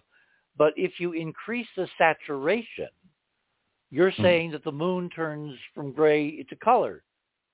And, yeah. And, so and, what? Well, what? see, the reason that is is because the color is there. It's not you're not creating it. You're simply turning up the saturation, meaning you're turning up the the color values, mm. and and you're not magically making it appear out of nowhere. It's there. It's subtle. It's pastels, and when you enhance the image by turning up the color, you see both the lander colors, which are obviously vibrant because it's a brand new machine, and then you mm. see this ancient, you know, refraction through the glass in my model around the dome, which is why the moon, when you increase the color, it becomes colorful because the colors are there, but they're just so subtle because the glass is so thin now. It does mm. not effectively refract like a, a prism chandelier in your dining room, the primary colors of the rainbow and or the various colors you get when you mix primary colors. But given that with these cameras, you can simply increase the saturation and bingo, the color is there. That's how I know that they're not doing much with the image other than suppressing the colors of the moon because remember, the moon's supposed to be dead and gray, nothing hmm. going on but vacuum and craters and radiation. So all these missions are not showing us the full spectrum, pun intended, of what we're looking at until you yeah. take it into a program on Earth, increase the saturation, and then bingo, the color yeah. from the from the dome is readily visible. Yeah. So what for for the scientific method, what I did is I when I did my screenshots because I, I, was using Apple Mac, um, a MacBook Air, and I um, managed to screenshot in the uh, the the details um, of the program on both the before and the after. So that would be image 12 and image 13. You can see exactly how how much I um, changed, enhanced, manipulated the, the photo to bring out the color and the level of saturation and a few other tweaks. Yeah, and we're getting down to the bottom of the hour, so we've got about oh, uh, 30 oh, seconds here. Oh, okay. Okay. Well, um, and it, I'll jump onto number 15. And that was strangely on, on the spread on intuitive machines. You got about five images. I think I clicked on the middle one and I tried to change that one and I can't. The background just stays grey and that was uh, well. That's odd. because that's not a real picture. My analysis oh. said that's a composite. That's a picture that they released. They made up. It's not an actual image. It's been literally composited by intuitive machines because they did not want us to see what's on the real moon underneath the spacecraft. So they they substituted what we think of as the moon. They're not telling us the truth. And when we come back from the break, I'm going to be able to show you exactly how they did it. You're on the other side of midnight. My name is Richard C. Hoagland, and we shall return.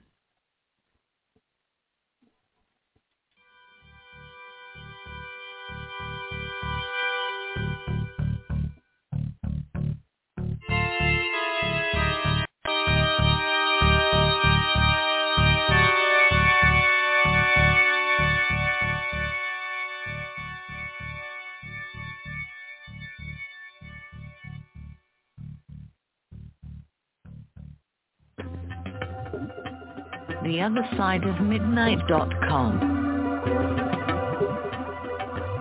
Tune in to listen to Richard C. Hoagland and his fascinating guests. Support the broadcast and don't miss another groundbreaking conversation. Join Club 19.5 to get access to exclusive member benefits. Listen to past episodes anytime on any device. Search the archives of over 180 episodes. Membership costs $9.95 a month, 33 cents a day. Talk radio at the cutting edge of science and thought. The other side of midnight.com.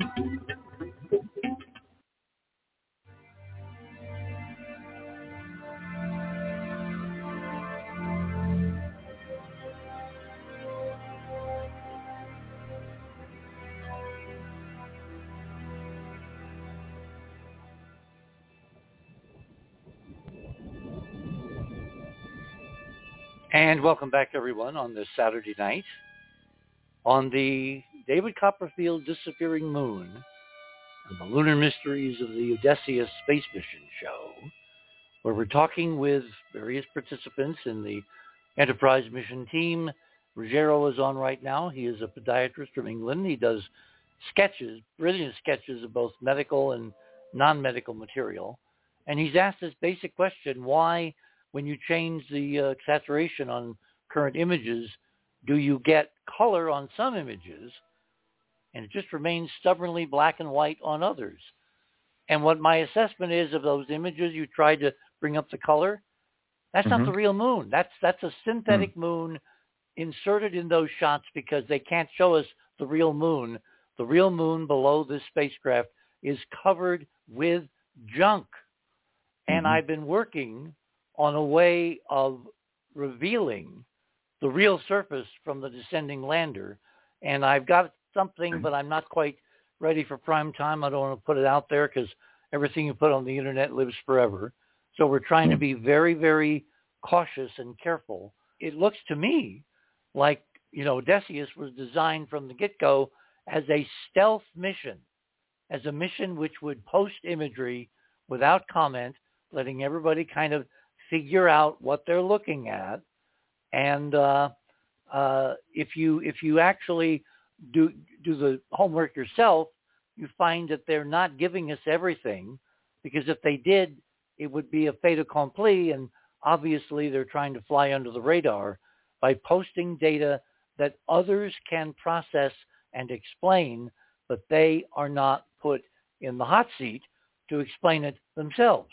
And when we get yeah. toward the end of the program, I'm going to suggest something that might change this uh, political situation for the better. Anyway, did, did, did, did, I did I cover enough of what I think is going on so you get the idea? Whoops. Yeah, we're, we're, we're, we're getting there. I just want to say tonight's show is just utterly fascinating, and uh, I think it's. I've looked for everybody's data uh, briefly, and there's just so much uh, to get through and to cover. Um, and everything I put on tonight, I've done my best um, to make utterly relevant to this evening's show. Um, and there's, there's a, some of the stuff might look quite bizarre. Um, I'm going to, can I just, have I got time? Can I jump onto image well, five? I, I, I, I want to bring in others. I want to talk about them, and then we'll come back to the other things you've posted. Okay. Because we may not have time. We have a lot of people, and Matthew had something really important to add, and I wanted to bring him into the conversation because, frankly, where hmm. this is going, where I think this can be resolved, is if we turn to AI. AI is the sure, new authority sure. figures where when AI looks at something and it says something, people tend to believe, oh, it's an artificial intelligence, therefore, oh, it's got to be right. Well, no, you don't deal with AI like any other authority figure. You look at the data and you see if its analysis corresponds and confirms your independent analysis, and that's of course the way we, we should should focus on this. I want to bring in, bring on Holger Isenberg. Holger is a is a computer expert. He's living in the Bay Area in California. Uh, he used to live in Germany uh, way back when. He, he caught my attention because after the Viking landings uh, back in 1976, and the color imagery from Mars that was published, uh, Holger very courageously and resolutely went about showing technically that the colors represented from NASA's mission Viking to Mars was not accurate. The skies are not blood red. There are blue skies on Mars, which opens up a whole can of worms about atmospheres and densities, excuse me, and molecular scattering and all that. So Holger, What's your analysis of the current Odysseus mission to the moon? Oh, first I was thinking when uh, following live the landing was uh, communication outage. it was the first topic coming up because there was nothing shown. They landed, that was shown live on their video stream, and then nothing, communication outage. And we had to wait, I guess, one day to see the first uh, image photo show on the surface. That was a bit surprising. And of course, as a, with a private company mission, they cannot reveal everything, as because they cannot reveal all the technology. It's understandable. But uh, with this no, wait, being, wait, wait, wait. Uh, let me let me let me stop you there. The only thing that Intuitive Machines developed that's proprietary is the cryogenic oxygen, liquid oxygen, methane, liquid methane engine. That's their proprietary development. The rest of the technology, they simply bought off the open market. So they can tell us why these cameras have these weird fisheye lenses and what they're doing to produce imagery inside the lens and outside the lens. Because as I was saying to Nova off the air before, uh, I think it's done deliberately to confuse people because their their mandate is to show us what's there, but like Emily Dickinson, tell all the truth, but tell it slant. Unless they come out with an official press release describing the dome elements that are right there in the pictures. Multiple, multiple pictures. Every picture they released, except the ones in transit between Earth and Moon. Nobody is going to believe what we're talking about tonight unless we bring in the ultimate authority figure politically of AI, and that's the conversation we're going to have with Matthew uh, very shortly. So back back to your uh, potential. The data is there. They're just not telling us what it is they're finding. And we, we had to, uh, if I remember correctly, we had to wait more than one day for the first image in the second press conference, in the second press conference. And when comparing that with, uh, for example, the first yeah, and every day you landing wait. on the moon in 1966, 35 minutes after landing, the first image appeared live on TV, black and white, but live on TV 35 minutes after landing with Surveyor 1. And even with Apollo, uh, the, the, fastest image delivery with Apollo was uh, a bit about five hours so still faster than uh, one day or two days with the current mission. Well, well, see, this is another trend curve which is going in the wrong direction. 50 years ago, we had live transmission of television from the moon. Live in the sense that when the astronauts, after five hours, got out, they turned on the camera and all their moonwalks and all that was sent live. Back in 1969, with a black and white Westinghouse extraordinarily limited bandwidth TV camera. Now we have stunning state-of-the-art electronics, miniaturized cameras, color, sensitivity, greater bandwidth, greater power capability, and we're not seeing anything live. What's wrong with this picture? And, and not to forget, it was uh, the NASA commercial lunar payload service mission. So NASA uh, commissioned them to deliver a payload commercially to the moon. And if I on the Earth commission payload delivery with a postage service, for example, for packages, I get an immediate delivery verification picture a second it lands on my doorstep from Amazon. It is standard industry for package delivery. Why not on the moon? Only three seconds further away. Well, the obvious answer, I think, is they're being, you know, very careful to censor things that would be intuitively, pun intended, obvious as to what they're viewing, what they're photographing, what somebody's trying to show us. There's wheels within wheels within wheels. So take us through this this very interesting mission, which almost failed, didn't, sent oh, back. Richard? Go ahead. Is this Ron? Yeah. Ron I just, Ron. Let me, can I throw Yeah, by I, all, by all I, means. Can I throw in Go ahead. Yeah, no, I'm trying not to waste your time. Uh, let me throw an asterisk in here on the bit about them uh, being careful what they release. Being an old guy, I remember when it was happening, and the vast majority of the pictures taken during the Apollo program uh, on the moon didn't show up for a year and a half, they started dribbling them out. No, no, no, no. You're talking the You film. know, not the- hang on, hang on, day. Ron, Ron, hang on. We're, we're, Holger and I are talking about live television, not the film.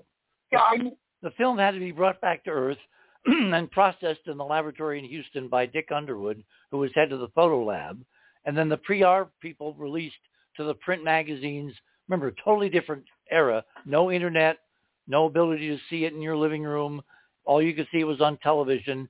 And everybody was satisfied with a few pictures, but the television came down live. Now we know from the Chinese, they gave us live video of their landings and no Western missions, and I consider the Japanese a Western mission, have given us anything close. The Indians didn't give us any live data from the moon. It's all carefully censored behind animations because they don't dare show us what is really there. Well, of course. Even- I, I, I think not, I'm uh, familiar with the difference between film and video. I'm just saying that they take their own sweet time about releasing this stuff. And nowadays, there's no point in trying because the, of social media and everything else. People are going to, somebody in the lab's going to tweet out the pictures they're trying to hide. So it, it's helped a little. Well, I don't think we So, have any but- unauthorized leaks. Everything which we're looking at has been officially released. I only got one image from Right. a member of my audience who's kind of connected that I think was a leak. And the only reason I know that is because it's the most best, highest resolution version of the image they sent with little uh, crescent Earth, and that's the one that shows this stunning crystalline detail, the cubical glass boxes of the dome in incredible resolution. And that one came out not officially, but from an unofficial source, but it's obviously identical to the one that's released. It's just of much better quality. So I've got one confirmed leak, a lot of public data, which if you understand what you're looking at, the public data is more than enough to reach the conclusion there is a dome over the moon, thicker over the poles as we predicted, and they were really lucky to get down. And the fact that they crashed kind of is because the landing systems are not designed to land safely through glass. It's obvious. That will obviously now be corrected because they know what's there because it's on their own data. Holger, let's go back to you. There was also a, a, a plan to uh, be published soon. What I heard is uh, because the data was received, the narrow angle ILO-X image, so the second camera, the narrow angle, more telescope-like camera, which they apparently received already and uh, plan to publish. I heard in, in the public press conference. But it's it's understandable that they hold it back Wait, wait. Do you, do you know when I- this? Do you know when the second lunar telescope image will be released? The narrow angle. Uh, I don't know when, but uh, they said they received the image, and uh, the ILO-X is a, a private is a, it's a non-profit founded. yeah, that's the uh, one run by my old friend uh, Stephen Durst in Hawaii. Yeah, and apparently they uh, are currently holding an um, auction to um, to sell the first image. So that might be understandable to get some funding via the publication of the second high resolution image. That might be the reason to delay it. Andrew, But also, uh, free enterprise what is is- raising its ugly head. yeah, but, but uh, outside of the live television or uh, quickly released the stand image, still images, why not sending a live audio ping transmission or so to the public? Because the, the only uh, verification we received when following the landing live was, uh, sure, in the, in the official live stream, they said they landed, but didn't show any data for that. And the only verification we had uh, was from the from independent uh, uh, radio observatories, which received the radio signal, and they could uh, establish then by the change in the radio signal frequency that actually the landing occurred, a soft landing, because the signal changed abruptly and then continued steadily. That means it was still sending. And that was uh, then on Twitter, for example, confirmed by a few uh, private radio astronomy stations, like the one in, in Germany, in Bochum, I had on my Twitter feed in item 3, where they directly showed the live stream from their antenna and, uh, from the radio, uh, from the amateur radio team there in the radio observatory in Bochum. And they were quite experienced because they uh, also received the data from uh, the radio live radio audio from Apollo and also much earlier from Sputnik, the first station which received in public the data from Sputnik in 57. Uh, and they had the live stream there, so that was some uh, independent confirmation about the landing, but no further other data. It was a bit disappointing. Well, let me ask you a, a, a kind of a leading question. Given this radical departure between the early missions where we knew nothing, so there was nothing to hide, and now these missions where presumably after 50 years there's been a lot of background analysis of what's around the moon, my model, et cetera, et cetera. It's being confirmed by, oh, oh, I keep saying Odyssey, it's Odysseus. It's being confirmed by Odysseus, and yet they're not saying a thing. So your assumption is the censorship is intervening because why? I don't know, but I, I haven't thought about that. Well, wildly speculate. What's, what, thought, uh, what, what, what, what's, what's the uh, obvious? What's the obvious reason if you're not telling your audience the truth, like you did 50 years before? The obvious reason is you're covering up something, right? Yeah, I, I, I was thinking uh, or having some speculation about the switch of the landing system because the, the company landing system, the LiDAR, was unfunctional officially, or, or it was published that uh, they forgot the, the enabling switch to activate in the cabling. But uh, it's it's from my point a highly speculative. Maybe uh, could be that uh, that NASA knew the, some technical detail. It's purely speculation from my point that they knew some de- technical detail which is important to get it running. And that detail might not be known by the companies yet. And they knew that the LiDAR was not working. See, one of the weird things about this private corporation to the moon business is that Alt, uh, not Altman, Stephen um, uh, Altemus, who's the head of the company, he said forthrightly they're going to share all their technical details with Astrobotic, which is developing the Viper mission that was supposed to be launched sometime toward the end of the year, which is part of Artemis to look for volatiles. That's what the V in Viper stands for, looking for uh, volatiles like water and methane and other frozen gases for, for a lunar base. So they're talking about sharing the technology. So then again, you wonder, well, why are all these time delays in giving us live data? Was it because they couldn't send the data live downstream? If I'm a private corporation and I'm trying to get investors to be part of a successful enterprise, pun intended, the biggest thing now with everybody with smartphones and social media is images. You can send images of anything anywhere in the world from anybody doing anything. You'd think a live landing on the moon, you'd have live television to show every exquisite detail of an unprecedented commercial feat, and yet it's it's more censored than the damn Chinese missions. What's wrong with this picture? could could be that some technology is needed which is not that much known. Also, there's no visual light space telescope except for the Hubble Space Telescope outside Earth. And this ILO-X telescope would be the, the second only visual light telescope outside of Earth operating. And we haven't seen it yet operating because we have only seen the surface images it took but it, we haven't seen the space images it took from the sky yet. Nope, nope and that only the Hubble Space Telescope showed it in visual light. So we had uh, UV telescope in space, uh, infrared telescopes, but only the Hubble is a visual light telescope in space. The Chinese is soon coming in a few weeks or months even. That will be the the second or third then. All right, tell you what, let let me move to uh, Greg, Greg uh, Ahrens, who is one of our um, experts. I've kind of roped him into this. Uh, Greg is an Air Force veteran. He does imaging. He does mathematics.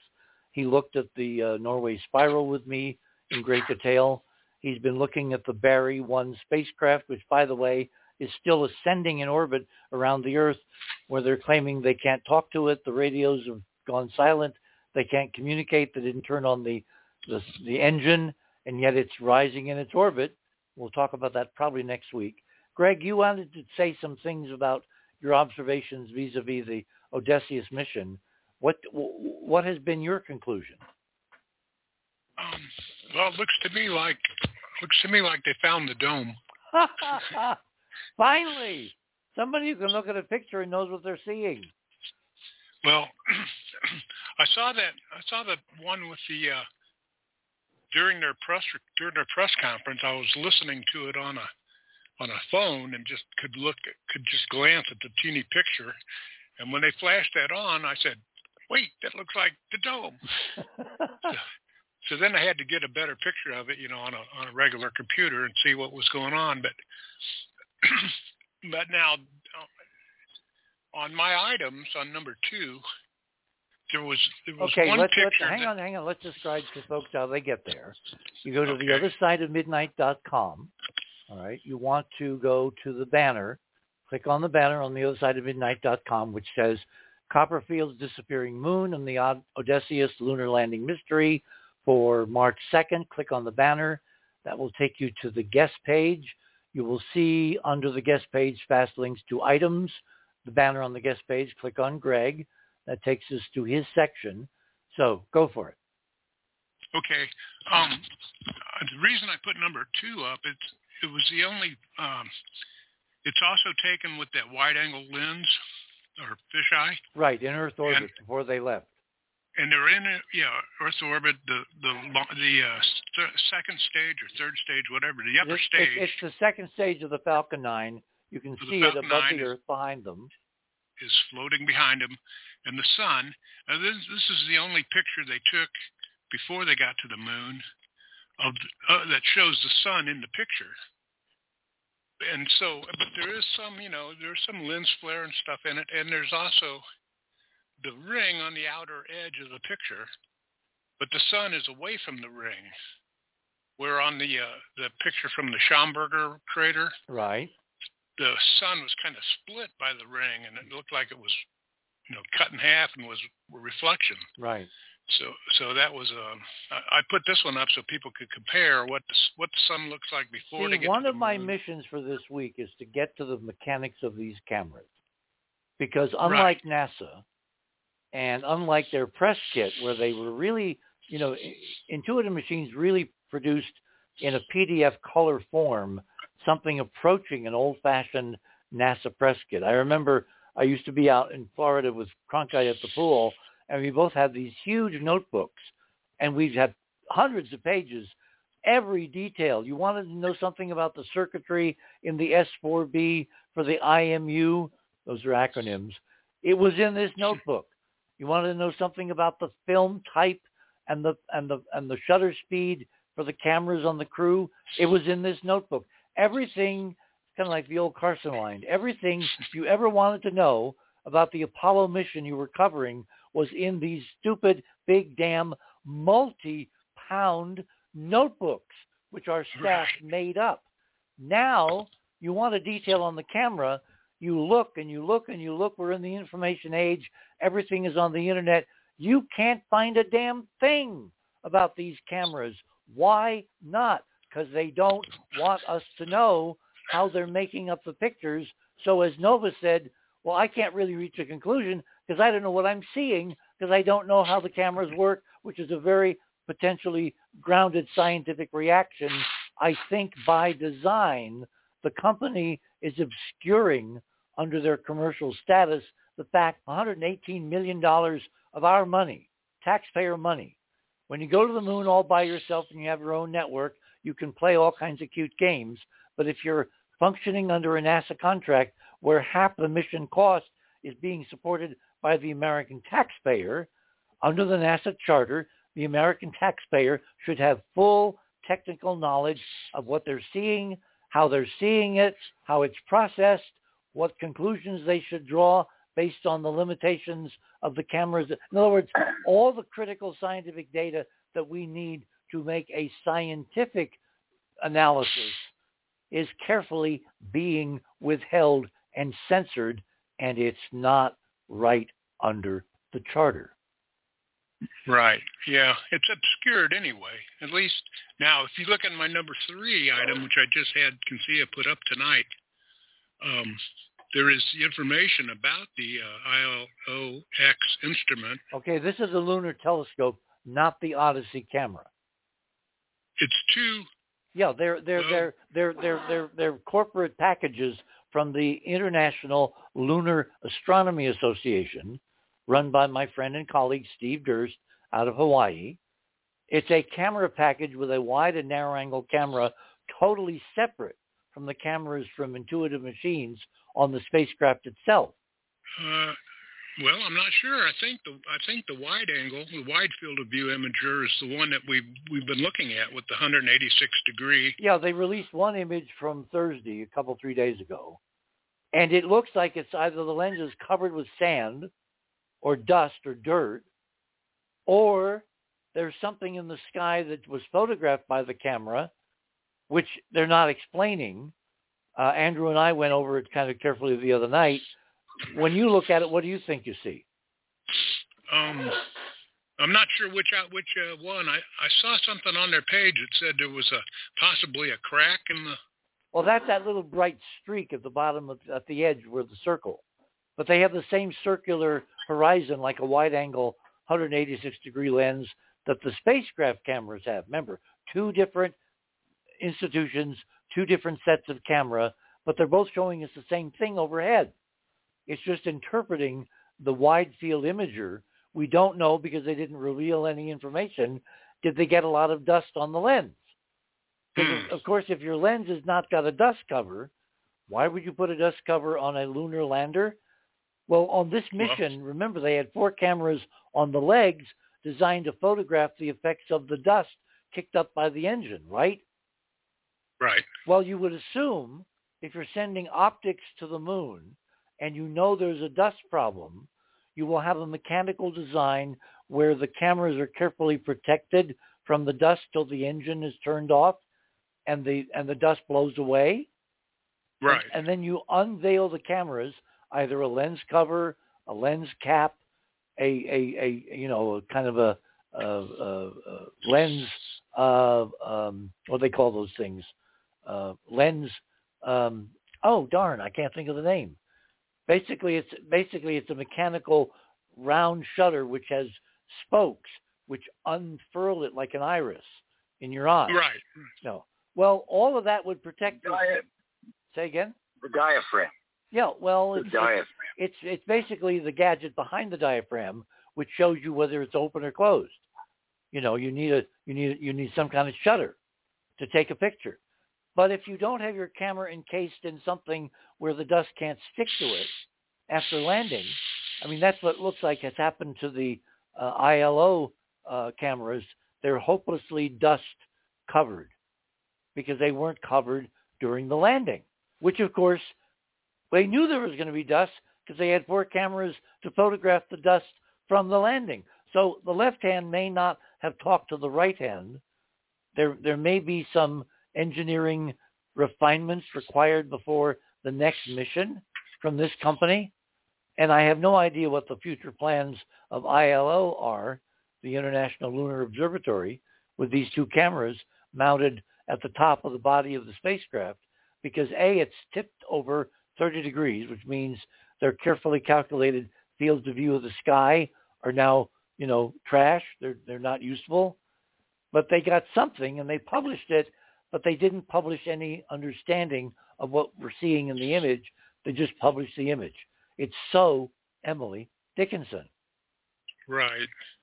And I think um, I put number four as the link to the website for the ILO uh, organization in um, Hawaii, and it has that's where I got the specifications for the uh, in the, the left sidebar under the 23 February article. Yeah, and we are up against the top of the hour, so let's hold it there. My guests this morning, too numerous to mention, just go to the website and take a look. You'll see all their names. You'll see their backgrounds, why they're part of this conversation. You're on the other side of midnight.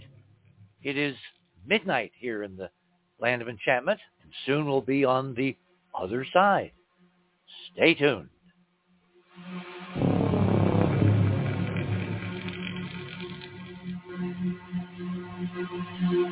The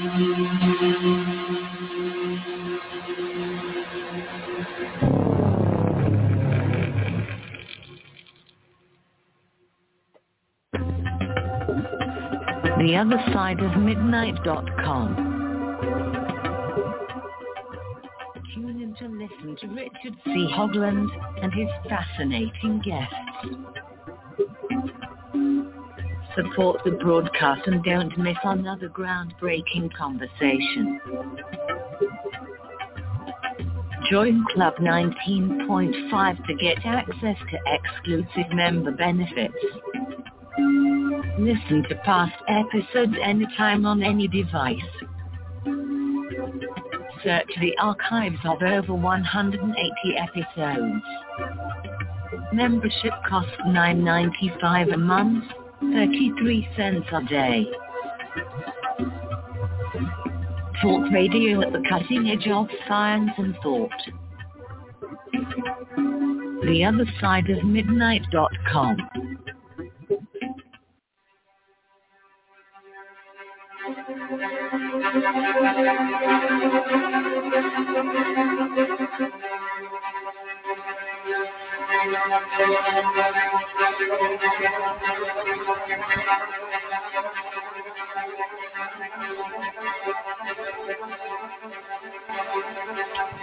And welcome back, everyone, on the other side of midnight here on the land of enchantment from the Mexi- New Mexican deserts in northern New Mexico, just slightly north of where the first atomic bomb was detonated back in 1945.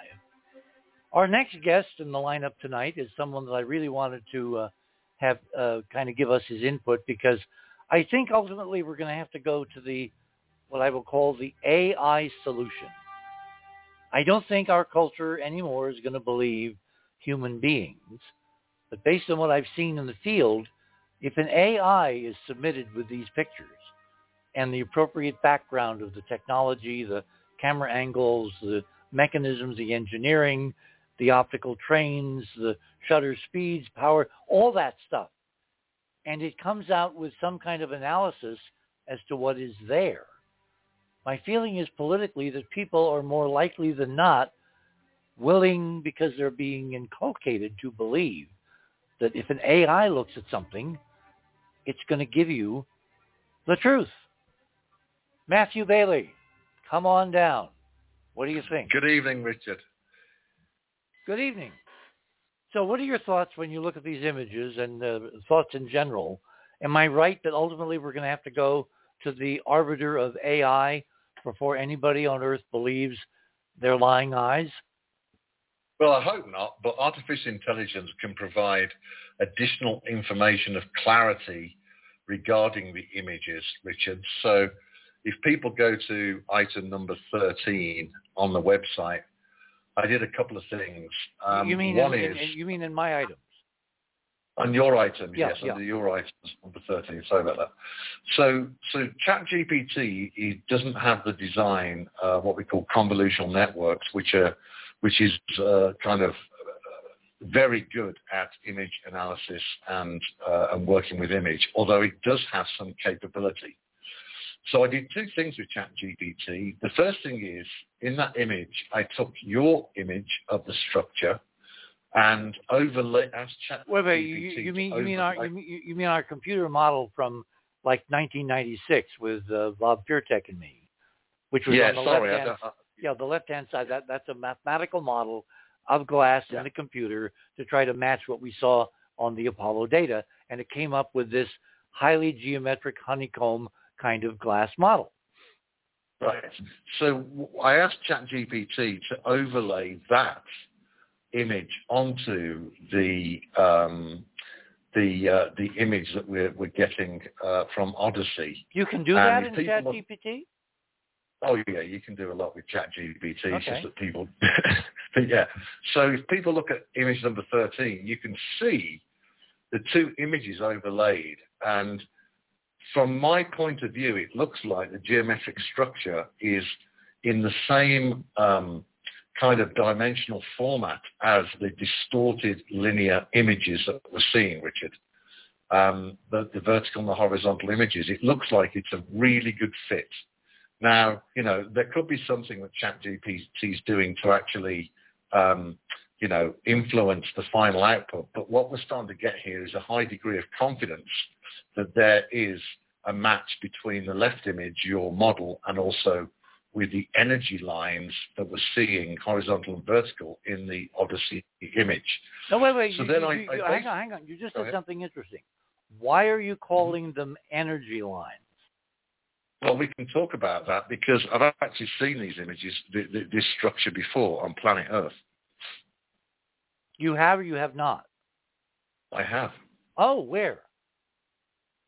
So this is where we kind of go into a vibrational plane. You know, we've spoken about vibration and, and different dimensions before. Right. So um, the, the, the, all I can say is this.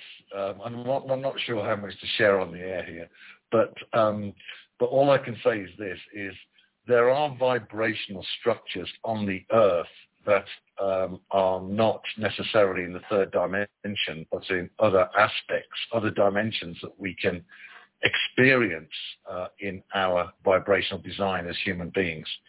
And so I've actually seen this structure before um, on planet Earth as a, as a vibrational structure, which is what I sense we're seeing here, Richard. I know it sounds out there. No, no, no, no, no, no. So you're saying that the optics that we're seeing from my purported dome are Mhm. not physical glass, but some kind of energy structure which is being interpreted by both film cameras 50 years ago and digital electronic cameras now as a geometric pattern floating in free space above the moon, but physically it's not really there. Right? Correct. Uh, yes, that's exactly what I'm saying, Richard. Okay, well that's a that's a very viable model.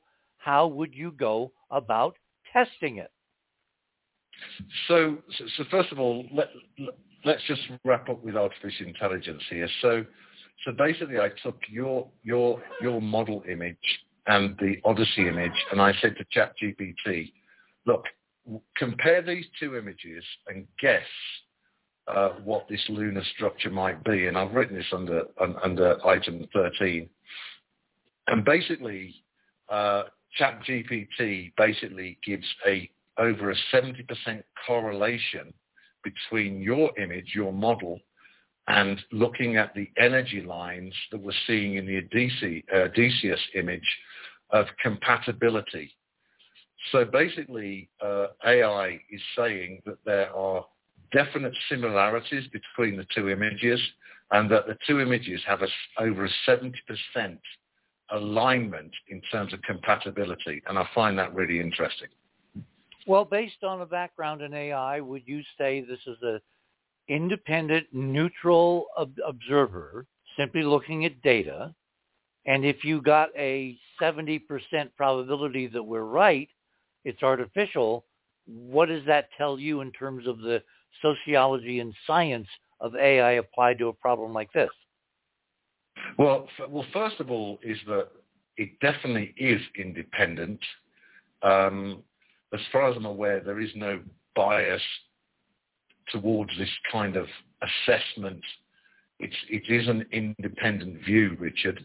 Um, and, and, what it, and, what it shows us is that basically um, we can go further into analysis of these different types of images we're getting from the moon with artificial intelligence to try and uncover what's really going on, such as the colors that you were speaking about with the, uh, the, the uh, your guest from the United Kingdom. So artificial intelligence can be really useful. And, and, what I'd love to do is to get a convolutional network to look at these images because it will be even more accurate in analyzing the compatibility between the two images regarding this artificial structure, Richard. Well, that's exactly what I want to do, but it's kind of like, you know, when my, my grandmother used to say, if you don't know your furs, know your furrier. Right. You're you're you're you're my furrier when it comes to AI, so I can provide you with the data, both the raw data from in, Intuitive Machines. I still find the name of the company really amazingly weird, and Andrew and I are going to get into it shortly. But if I provide you with data, both our uh, modified, meaning enhanced, and the original, Mm-hmm. and you have the appropriate program which can simply compare like a super super trillion flop calculator, are these patterns the same? And if they Yeah, are, to what to what degree do they differ? In other words, I'm interested in the sociology. If an AI, which you're saying tonight, says Hoagland has a 70% chance of being right, well, with elections, you only need 51%, which Right, means there we go. wh- wh- which means you know both in the current uh, presidential primaries, uh, former President Trump is getting like 54, 58 percent of of you know red states, and Biden is getting 96 to 80 some percent of blue states or in these primaries, and we do not argue that either party has won because the preponderance of the evidence counting the votes says they have won. If there's a 70% chance that my model that we built decades ago is accurate compared to current contemporary data, I would think that's a very strong positive, you know, confirmation that we're on the right track and we're looking at something, whether it's glass or energy, it's artificial in terms of its geometry. Yeah, that's exactly right, Richard. I mean, that's well said.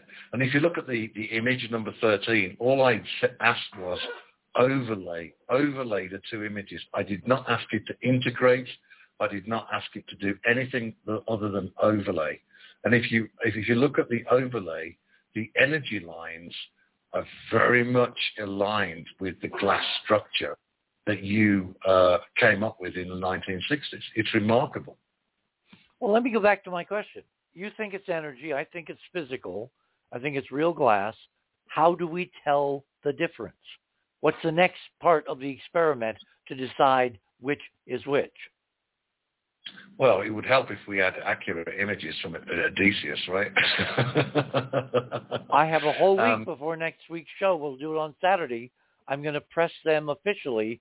In fact, let me bring this up with you. The thing that makes it so difficult for a half century in getting the truth out of NASA, they're a government agency, right? Mhm. If you read the charter, legally, in law, in the enacting, I'm sorry, the enabling legislation that Eisenhower put on the table and the Congress then voted on and then he signed, setting up NASA as a civilian agency. If you read the charter, it turns out NASA is not a civilian space agency. Do you know why? Because in the charter, in the charter, the national security state, the, the executive branch, the Department of Defense, the intelligence agencies, you know, the DCA, the CIA, the DNI, whatever, all these, you know, acronyms, these alphabet soups, they're all ultimately involved in the charter. If you read it carefully, they can censor any data that NASA publishes before they publish under national security. Well, well, well, one can understand that. The question is, assuming that you've got a hit here and the geometric structure is on the moon and has been captured um, by this camera, the question is, is Multiple it? cameras, multiple. Right. The question is, what is it and what's its purpose? Yeah. Well, let me go back to the political. The reason this mission presents us with such an extraordinary opportunity for truth is because unlike NASA, which is covered by governmental legal restrictions, in other words, you can't sue the government unless they let you, really, right? Right. I am Intuitive Machines, is a private corporation. They can be sued. They can be taken to court, just like these various, you know, uh, lawsuits against Trump for past infractions of the law. They can be taken to court. They can be made to be held accountable. They can be made under discovery to reveal all their data, how the cameras are made, how the data is acquired, because they're just off the shelf. They're like NASA used GoPros on Perseverance to go to uh, Mars. They modified them. Well, Intuitive Machines is using commercial cameras. They are modifying to take pictures of the moon. Their modifications are, I am sure it's part of the public domain. Anyway, the point is, I need a few good lawyers in our audience to contact me. How do we set up a legal process to extract from Intuitive Machines admission details and the truth about what these cameras are photographing because to a first order, they're completely confirming a model we put on the table at the National Press Club back in March of 1996. Yeah, they're, they're between a rock and a hard place, really, aren't they? Um, and I guess the person to speak to is Elon Musk, because obviously he runs SpaceX, and you know he probably comes across these yeah, but wait, wait, wait. time. Musk was only the truck driver.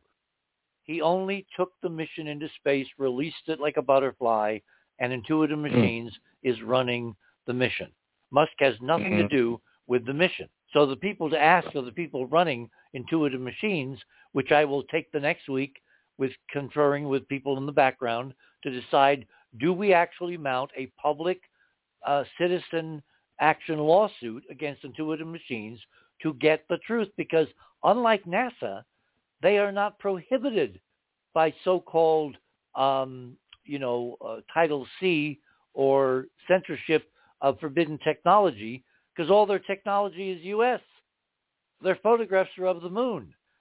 According to the record, there's no national defense criteria or excuse for censoring anything from the moon.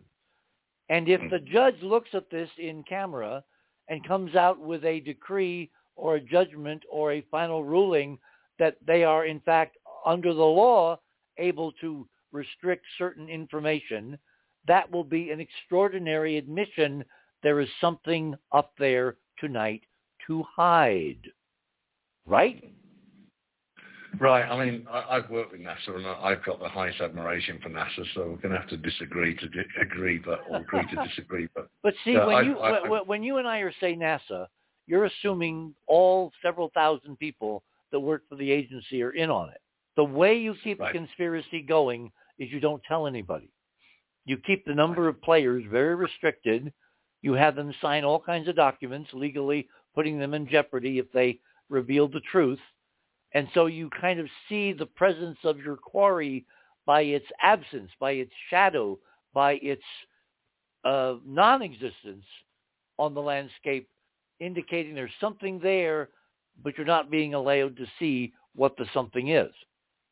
So I think and we. I go, ahead, go ahead. Go ahead. And I had another thought. Is that uh, if we if we uh, do a bit of sci-fi stuff and we look at the Borg, right? They had cubes, and they were seen as the enemy of humanity. And I wonder whether your initi- your structure from the 90s influenced uh, the the kind of Borg design because there was a No, there's no, no, a no, no, no, narrative. no. No, this is this is. Ooh, I kind of like. Yeah, but except Yeah, it's, right, it's, going it's somewhere, right? but it's not the truth. We didn't know what we were going to find. We basically gave the computer, uh, Bob Fiertek did, his his architectural CAD computer that he used to design structures on Earth, you know, to sell buildings. And he Right. put inputted my geometric data from our measurements from the Apollo imagery. I had a whole range of Apollo, particularly Apollo 10. He put it in the computer, and that's the the model that it spit out. It had no idea what it was doing. It's not AI. It's nowhere near self-conscious, aware. It doesn't understand feedback loops. It was a very simple CAD program. Take the geometry with refraction indices of glass, give us a model geometrically of what had to be producing the imagery we saw on Apollo, and it spit out that, that lattice, that three-dimensional cubic lattice. Then you go to the to the Odysseus image, and there's a cubic lattice. Right. Well, it, it confirms the research that you did, right? It, it It confirms the model because all we assumed in the model is that something can refract light. Now, in your model, you're saying it's energy. I'm saying it's good old physical glass. And Right. we will find out quickly when they bring back samples. Remember, half the lunar materials by weight from Apollo, the samples, the rocks and all that, it's hmm. powdered glass.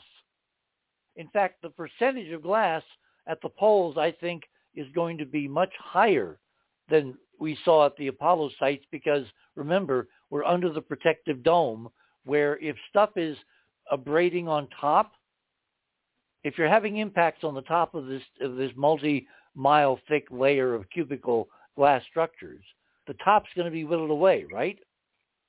If there are Right. if there are transport mechanisms, physical, you know, uh, uh, conduits, tunnels, shafts, whatever, between the top of the dome and the bottom, the glass eroded at the top is going to fall down to the surface and reach the surface miles below eventually, just like dust under your bed accumulates, right? Right. Which right. means, right. Right. which means when we analyze the composition of the polar regions, if we're right, the percentage of glass should be so much higher that it will show up against the Apollo data from the moon rocks from the manned missions as a stunning anomaly. And in fact, the uh, the Indian mission reported certain physical chemistry anomalies before their lander died, and we're told it never woke up. Do we know that's true? No, we don't, because all they had to do is put another transmitter on a different frequency in their lander, and they could have conducted all kinds of stuff when it woke up with nobody eavesdropping, looking over their shoulders, looking at the published frequencies, etc. In other words, if we're dealing with multi-level complexity of an in-crowd and an out-crowd, and the in-crowd knows the real artificially engineered moon compared to the natural rock everybody else assumes it to be, if you don't tell them where the new transmitter is broadcasting, they can do anything and nobody will know. Right, right.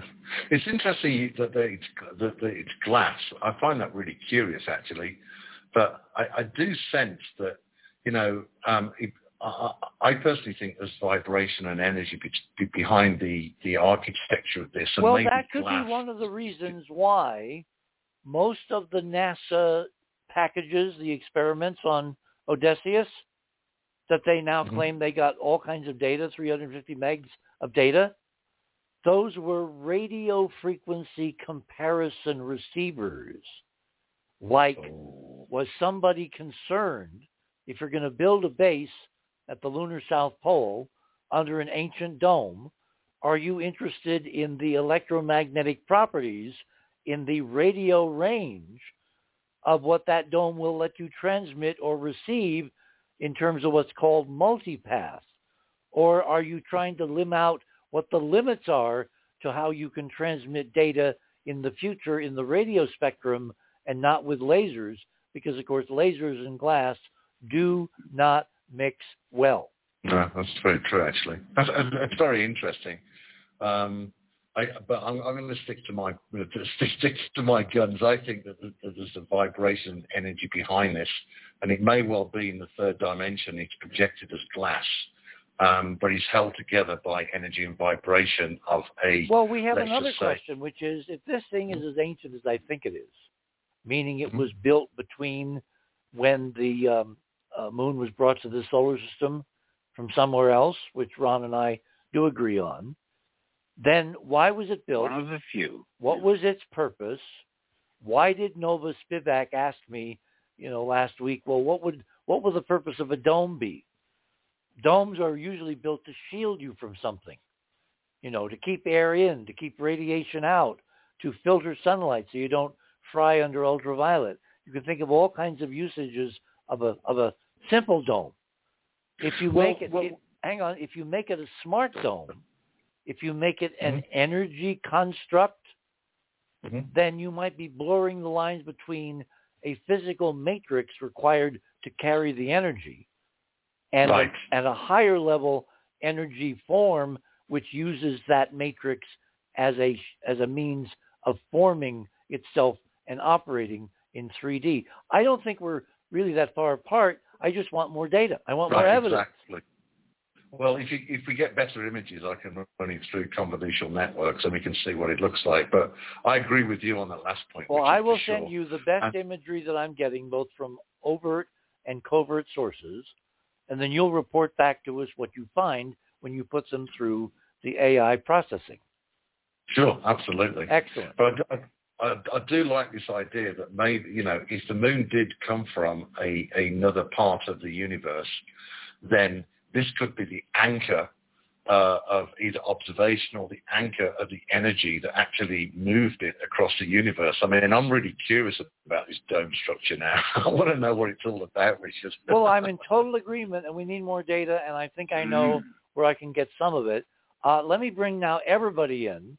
Um, I, I want to start with Andrew because Andrew, you and I are going to do something in the last half hour to kind of lay out a meta political economic model. So why don't we Okay. start now? We got about four minutes till the bottom of the hour, and then everybody can uh, kind of chime in. Sure, sure. Uh, where do we want to go first? My items here? Yeah, yeah. Well, Okay. first of all, this started because of Copperfield's bizarre experiment. Nova assured me off the air that he is using a technology. They're still working on it, but it's not on the moon. He said categorically, it's not activating in your idea of the ancient dome around the moon. It's another model, and he did kind of hint that it may be have something to do with something in space between the Earth and the moon. Because I said to him off air, I said, well, are you somebody in Singapore and somebody in London and somebody in Taiwan going to be able to look up at the moon and everybody simultaneously see it disappear? And he said that's what they're trying to do. And then he hinted that it might be a technology, but not on Earth, somewhere between Earth and moon.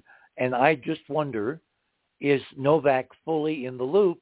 And would he have any reason to know any further details because his mission is over. He's landed the library. It's sitting there. It'll sit there for a billion years, and uh, he can be very comfortable and happy because he's succeeded now in two archives where human archives recently have never, never gone. Yeah. Okay. So, yeah, this is uh, very interesting, Richard, because what we started to dig up, folks, is um, there's a bit of a history here about um, using the moon for a number of different reasons, um, and all of them are basically commercial. And if we go to my uh, really quickly, Richard, people can look at this as as we speak because it's a really short little ad, but it's a little commercial.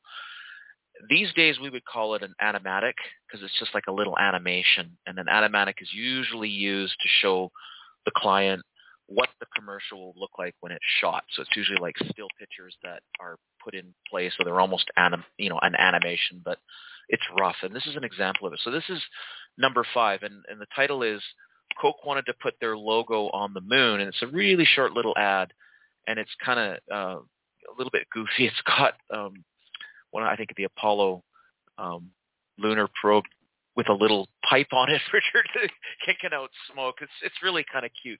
But the okay, whole I'll tell you question, what, we're at the bottom of the hour. Let's hold Mm. this. yes, My guest this morning, Andrew Currie, is going to teach us that the interest of commercials and commercial entities and commercial exploitation of the moon is not a recent phenomenon. In fact, it turns out to be very, very old, which we'll show you when we return. You're on the other side of midnight. My name is Richard C. Hoagland. If you touch that dial now, you won't find out the ending. We'll be right back.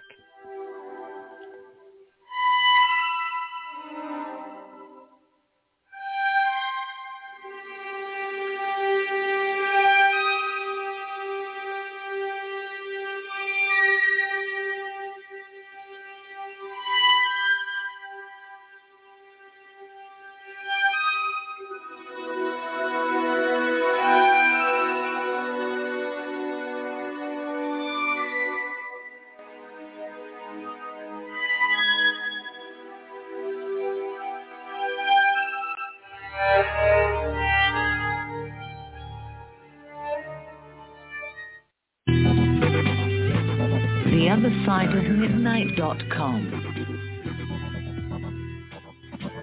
Tune in to listen to Richard C. Hoagland and his fascinating guests. Join Club 19.5 to get access to exclusive member benefits. Listen to past episodes anytime on any device. Search the archives of over 180 episodes. Membership costs $9.95 a month, 33 cents a day. Support the broadcast that provide you with the most interesting conversation available. Talk radio at the cutting edge of science and thought. The other side of midnight.com.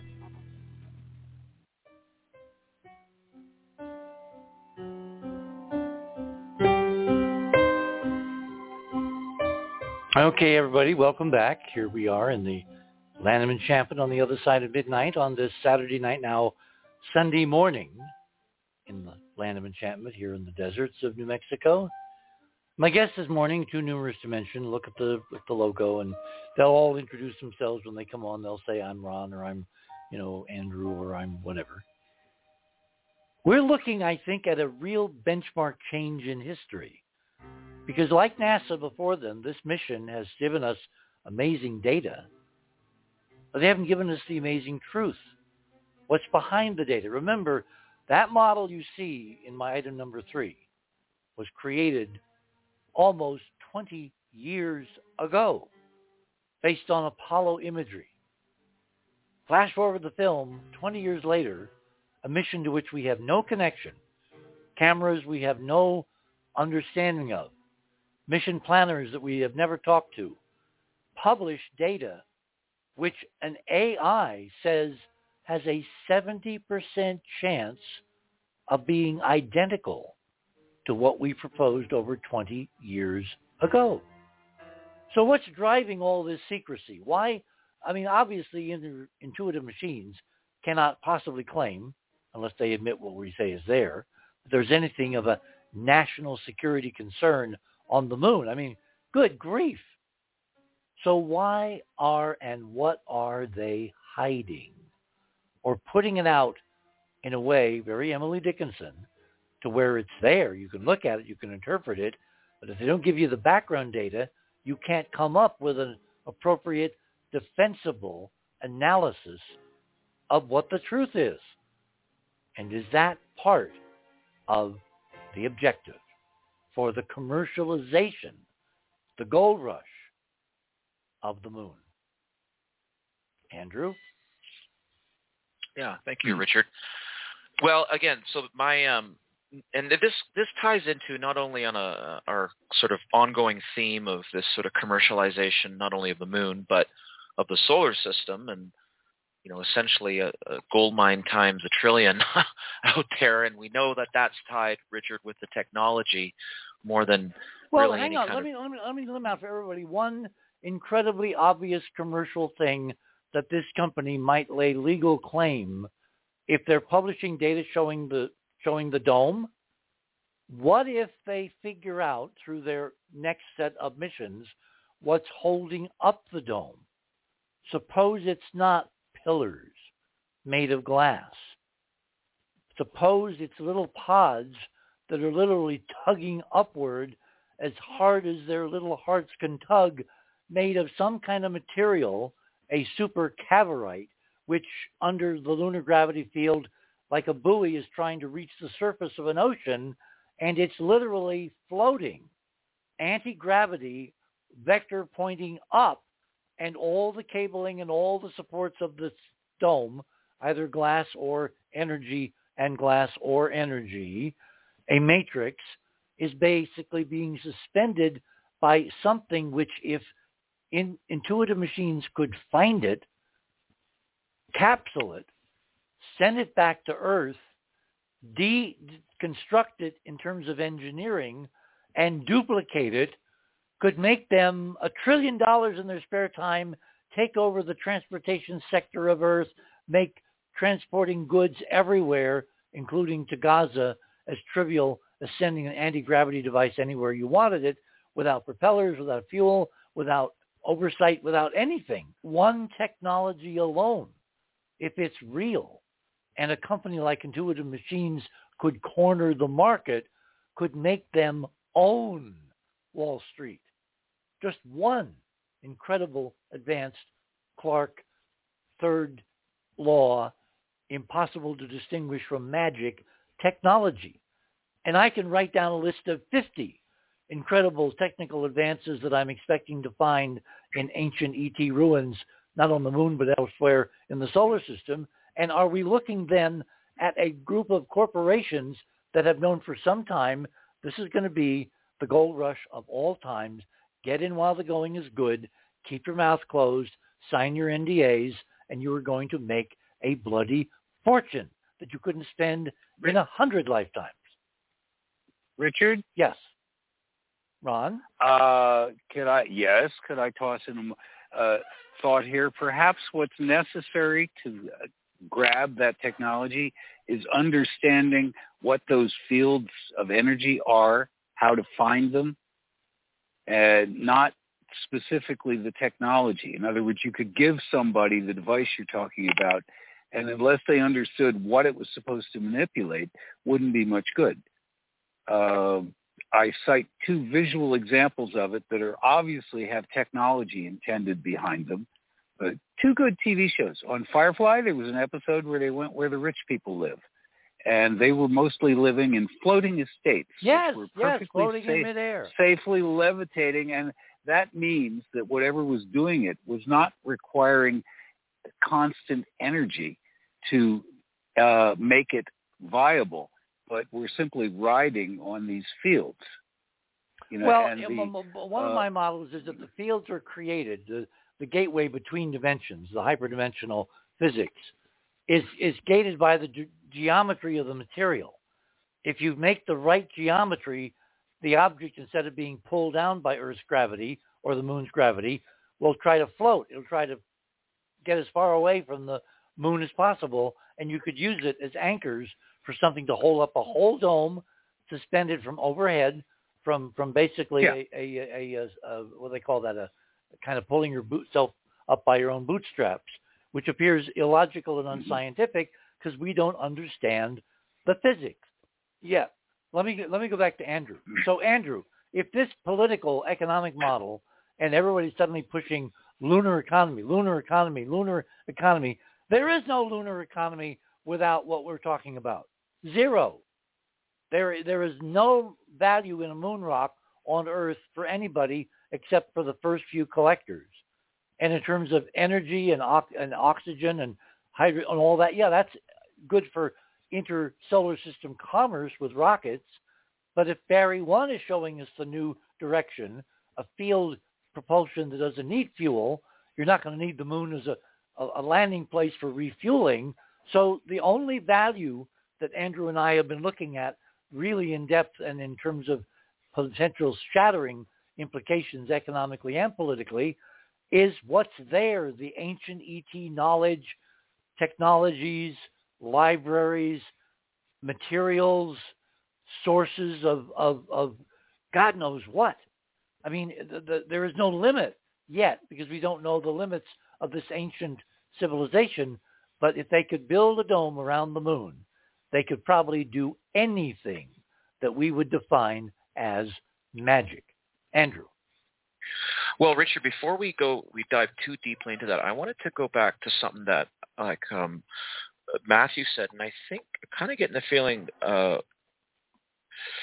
Rod is feeling the same way, and that is um, this idea that this, and, and, and again, I know for lots of people listening and looking at the images, they're still kind of like scratching their head. You know, Nova's trying to figure it out at the beginning of these shows. Where's the gloss? You know, we have to turn up the the gain and do the contrast to get it. And well, I see the forms and patterns. I, I've seen it over and over again. I think well, you've look at brought, number 10. Look at the reflections, the ripples Yeah. in the top of the dome. And when I say Oh, it- top, you know, Can I jump in? Oh, Richard. yes, Yeah, yes, Richard. yes, Matthew. Go, go ahead, yes. Mr. Ruggiero here. If you look at my number nine, Oh, this is You'll you'll- zero, okay. yeah, sorry.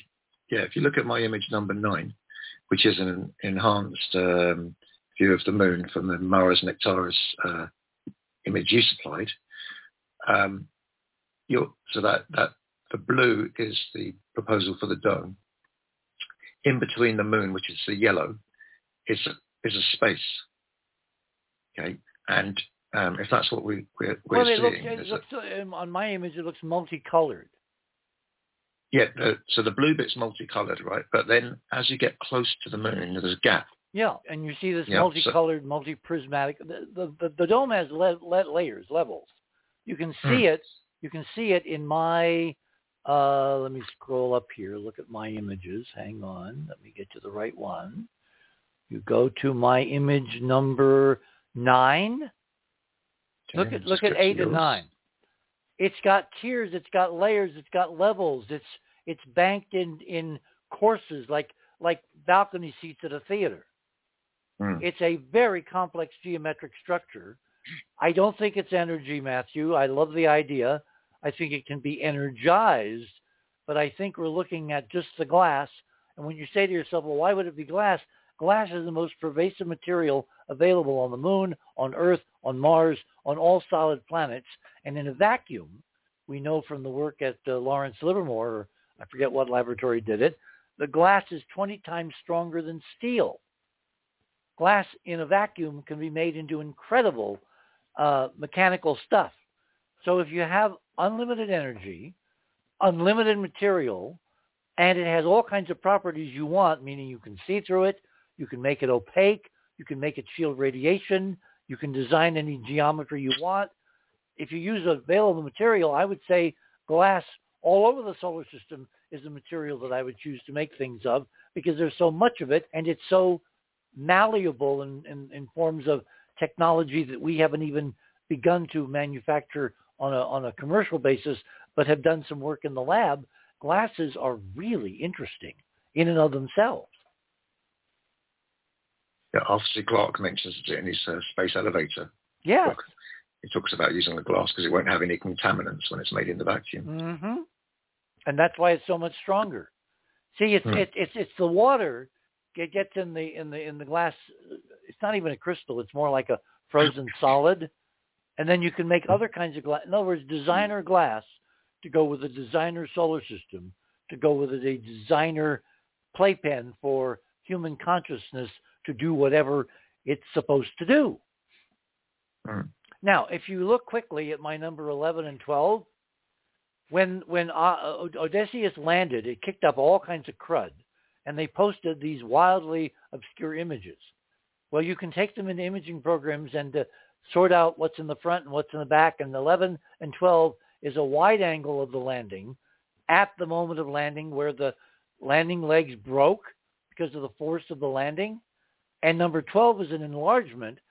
And if you look to the left on both, that is material crud flying up, being being coughed up by the engine, but it's also flying in front of a background geometry, which you can see at the horizon there, particularly in number 11 on the on the left-hand side. That's more geometry of the glass, and it's acting like it's getting light from the setting sun, which is only 14 degrees above the horizon.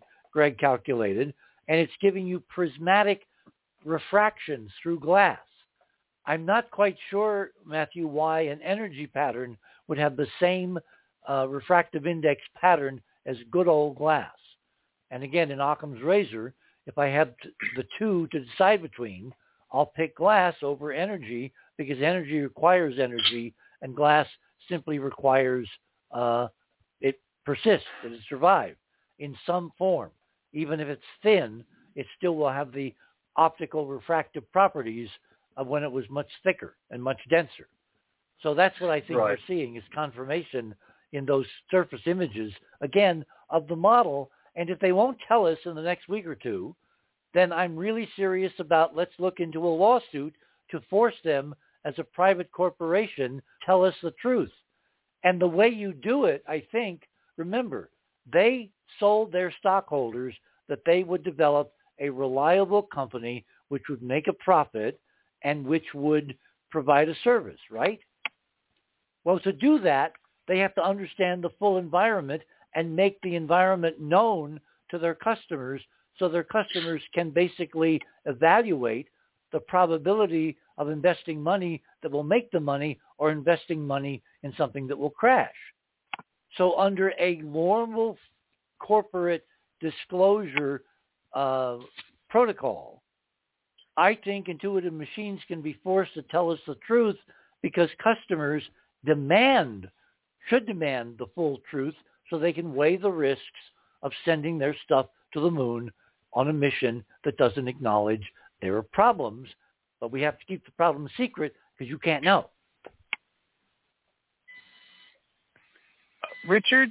Yes, Ron? I see a I see a problem there. Good. In that remember uh, remember Kentucky Fried Chicken.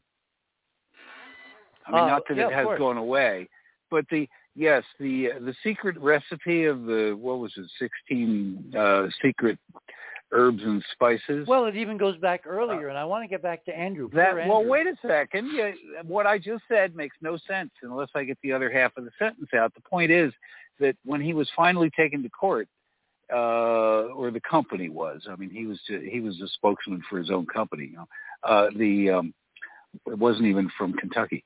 The uh, it turned out it was salt and pepper and the normal things in the kitchen. It was uh, there was absolutely nothing secret or special yeah, but there's the a real difference. And, and and Coke earlier, I was going to go back to uh, Andrew's Coke uh, commercial. Coke had a secret Yeah. recipe. Remember Coke Original? oh well, they do, but But but this now- is but this is not this is apples and oranges. Matthew says he's uncomfortable talking about lawsuits. Fine, you don't have to be part of it. I'm I'm the one running this part of the show, and I will t- find a lawyer or lawyers to do this as a test because intuitive machines should be able to keep secret any proprietary technology. They should not be able Well, to what do keep, you- they should not be able to keep secret the environment that they have found. What what what secrets do you want them to reveal? The I dome. subject-wise. That's The dome. That there's a dome. well. So that's okay. Uh, the barristers will say, "Well, that's an opinion. You want them to you want them to leak their opinion." No, I want them to leak their it doesn't data. establish. They're, I want them to leak the data. Look, this is not a magical thingy. This is not something that's only seen by some people and not seen by others. It's seen by everybody. Yeah, but you're putting just- Go ahead. you're putting overwhelming importance on some data that is, uh, and I'm not saying that your trepidations are, are misguided or anything, uh, but that's not the kind of stuff that you can bring out with a lawsuit. You just can't. I don't know that, don't- and they- you don't. You're not a lawyer. I'm not a lawyer. You and can't. Yeah, well, no judge will take it. That's what I'm telling you. You don't know that. you don't that. know it. I don't know it. You're making we- a good un- supposition, until but it's, we that's try- not enough to build a case on. You don't know that, and I don't know that. So let's stop. I'd rather to- have them as friends than enemies. Who? They're going to get Who? awfully mad. if Who? They get, uh, intuitive machines. What They're going to get what- awfully what- PO'd. what are they gonna do to me? That. What are they going to do to me? Come to my house? Well, it's not what they're going to do to you. They're just going to say, "I uh, we don't want to have anything to do with this. You won't have any public uh, display of anything." They don't have to. Yes, they do. Under their. NASA contract, they do. They're, they, NASA does. They, No, they are a contractor to NASA and vice versa. They are covered by the charter. Look, this is why we need real lawyers to sort this out. Some people get uncomfortable, but that's why you have a legal system to get people to tell you the truth who don't, for whatever reason, want to tell you the truth. Andrew, please, let's. We got ten minutes left. God. well, anything would let Ron talk. Go.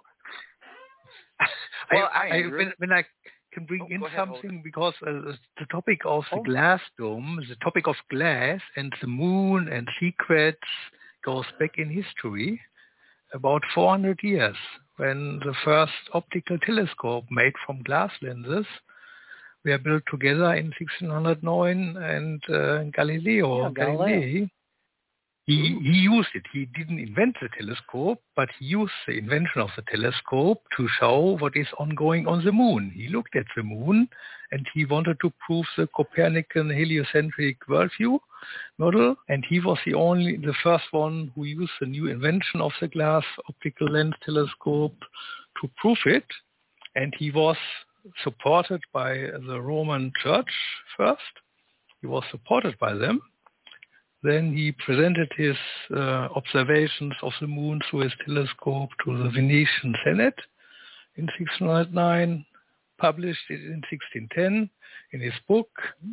And then suddenly the Roman Church was suing him that uh, and finally decided that it was officially heretic what he published and he should stop that. it's an interesting history about uh, secrets, glass, and so on. Hmm.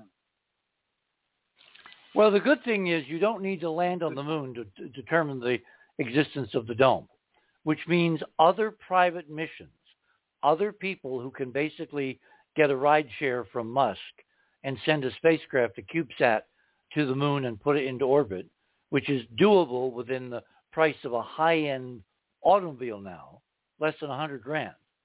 They could put cameras on and take photographs of this and confirm what's there, regardless of whether these other companies agree or not, don't agree. In other words, nobody owns the moon. Nobody can forbid you to take pictures of it.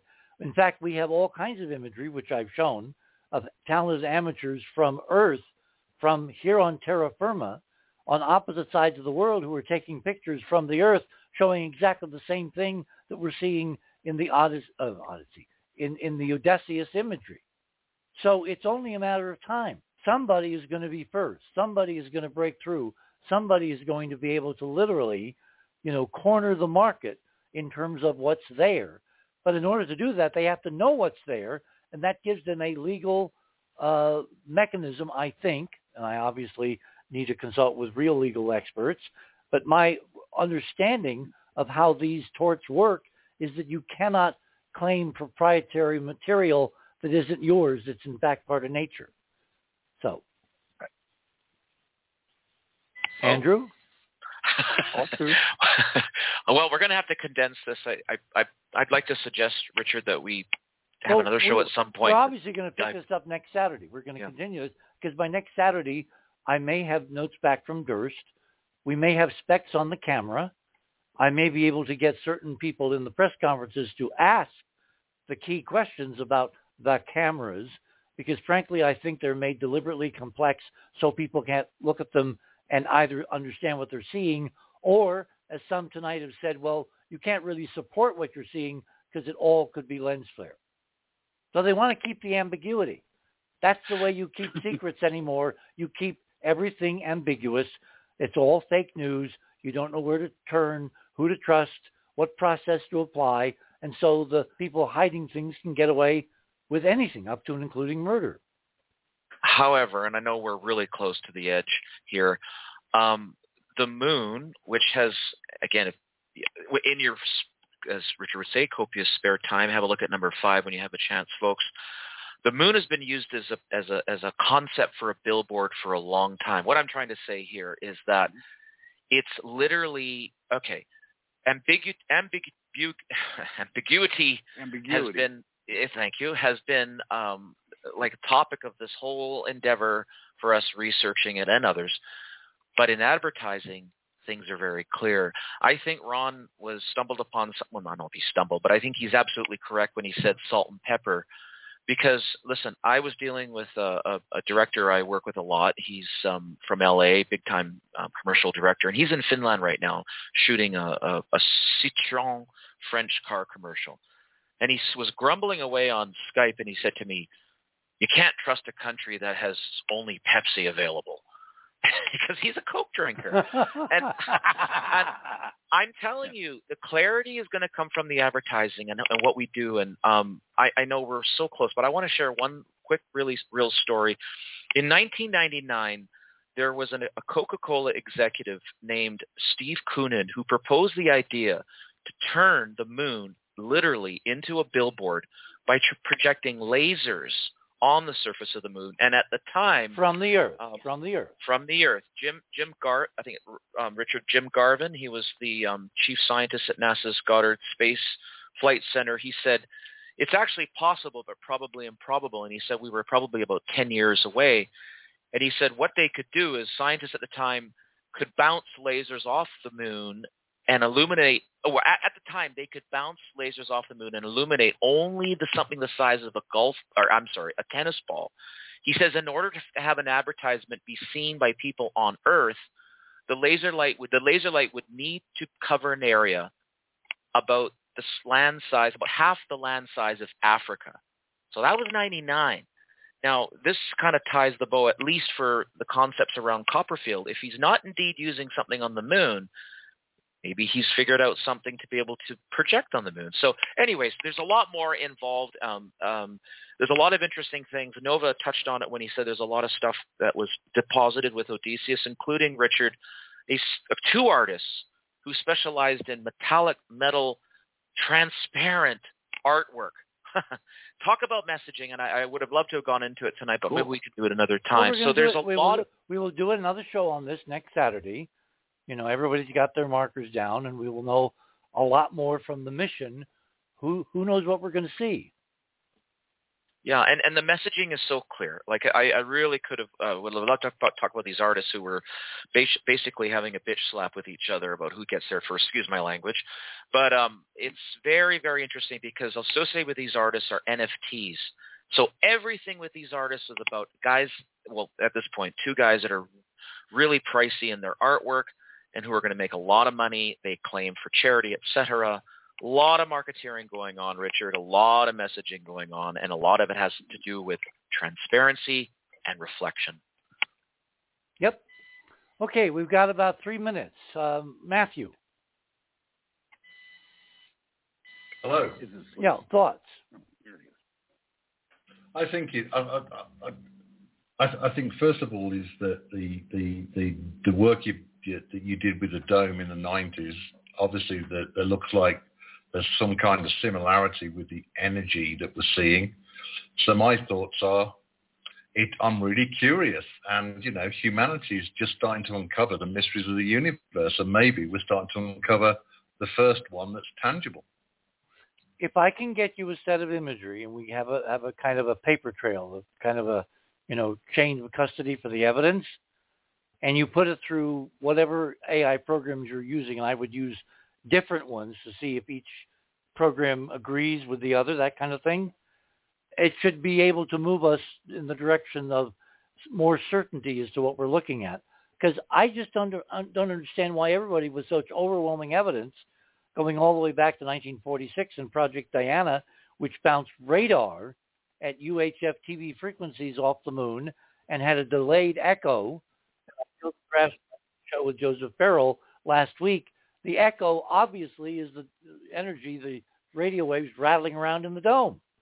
And that's why NASA put on this mission a set of receivers to look at all different wave bands to see which wavelengths are interfered with and which are clear, obviously in preparation for trying to do a lunar base under a dome, which is much thicker than at the Apollo areas.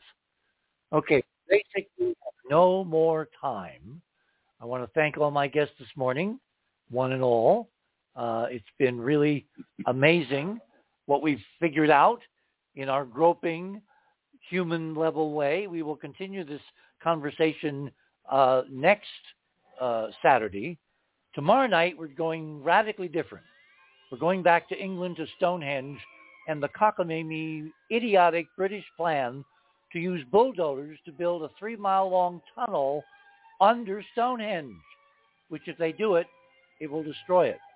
So join Maria Wheatley and others, and we'll talk about that tomorrow night. So until then, remember, same time, same bat channel, third star on the left, straight on till morning. Good night, everyone. Keep looking at the moon.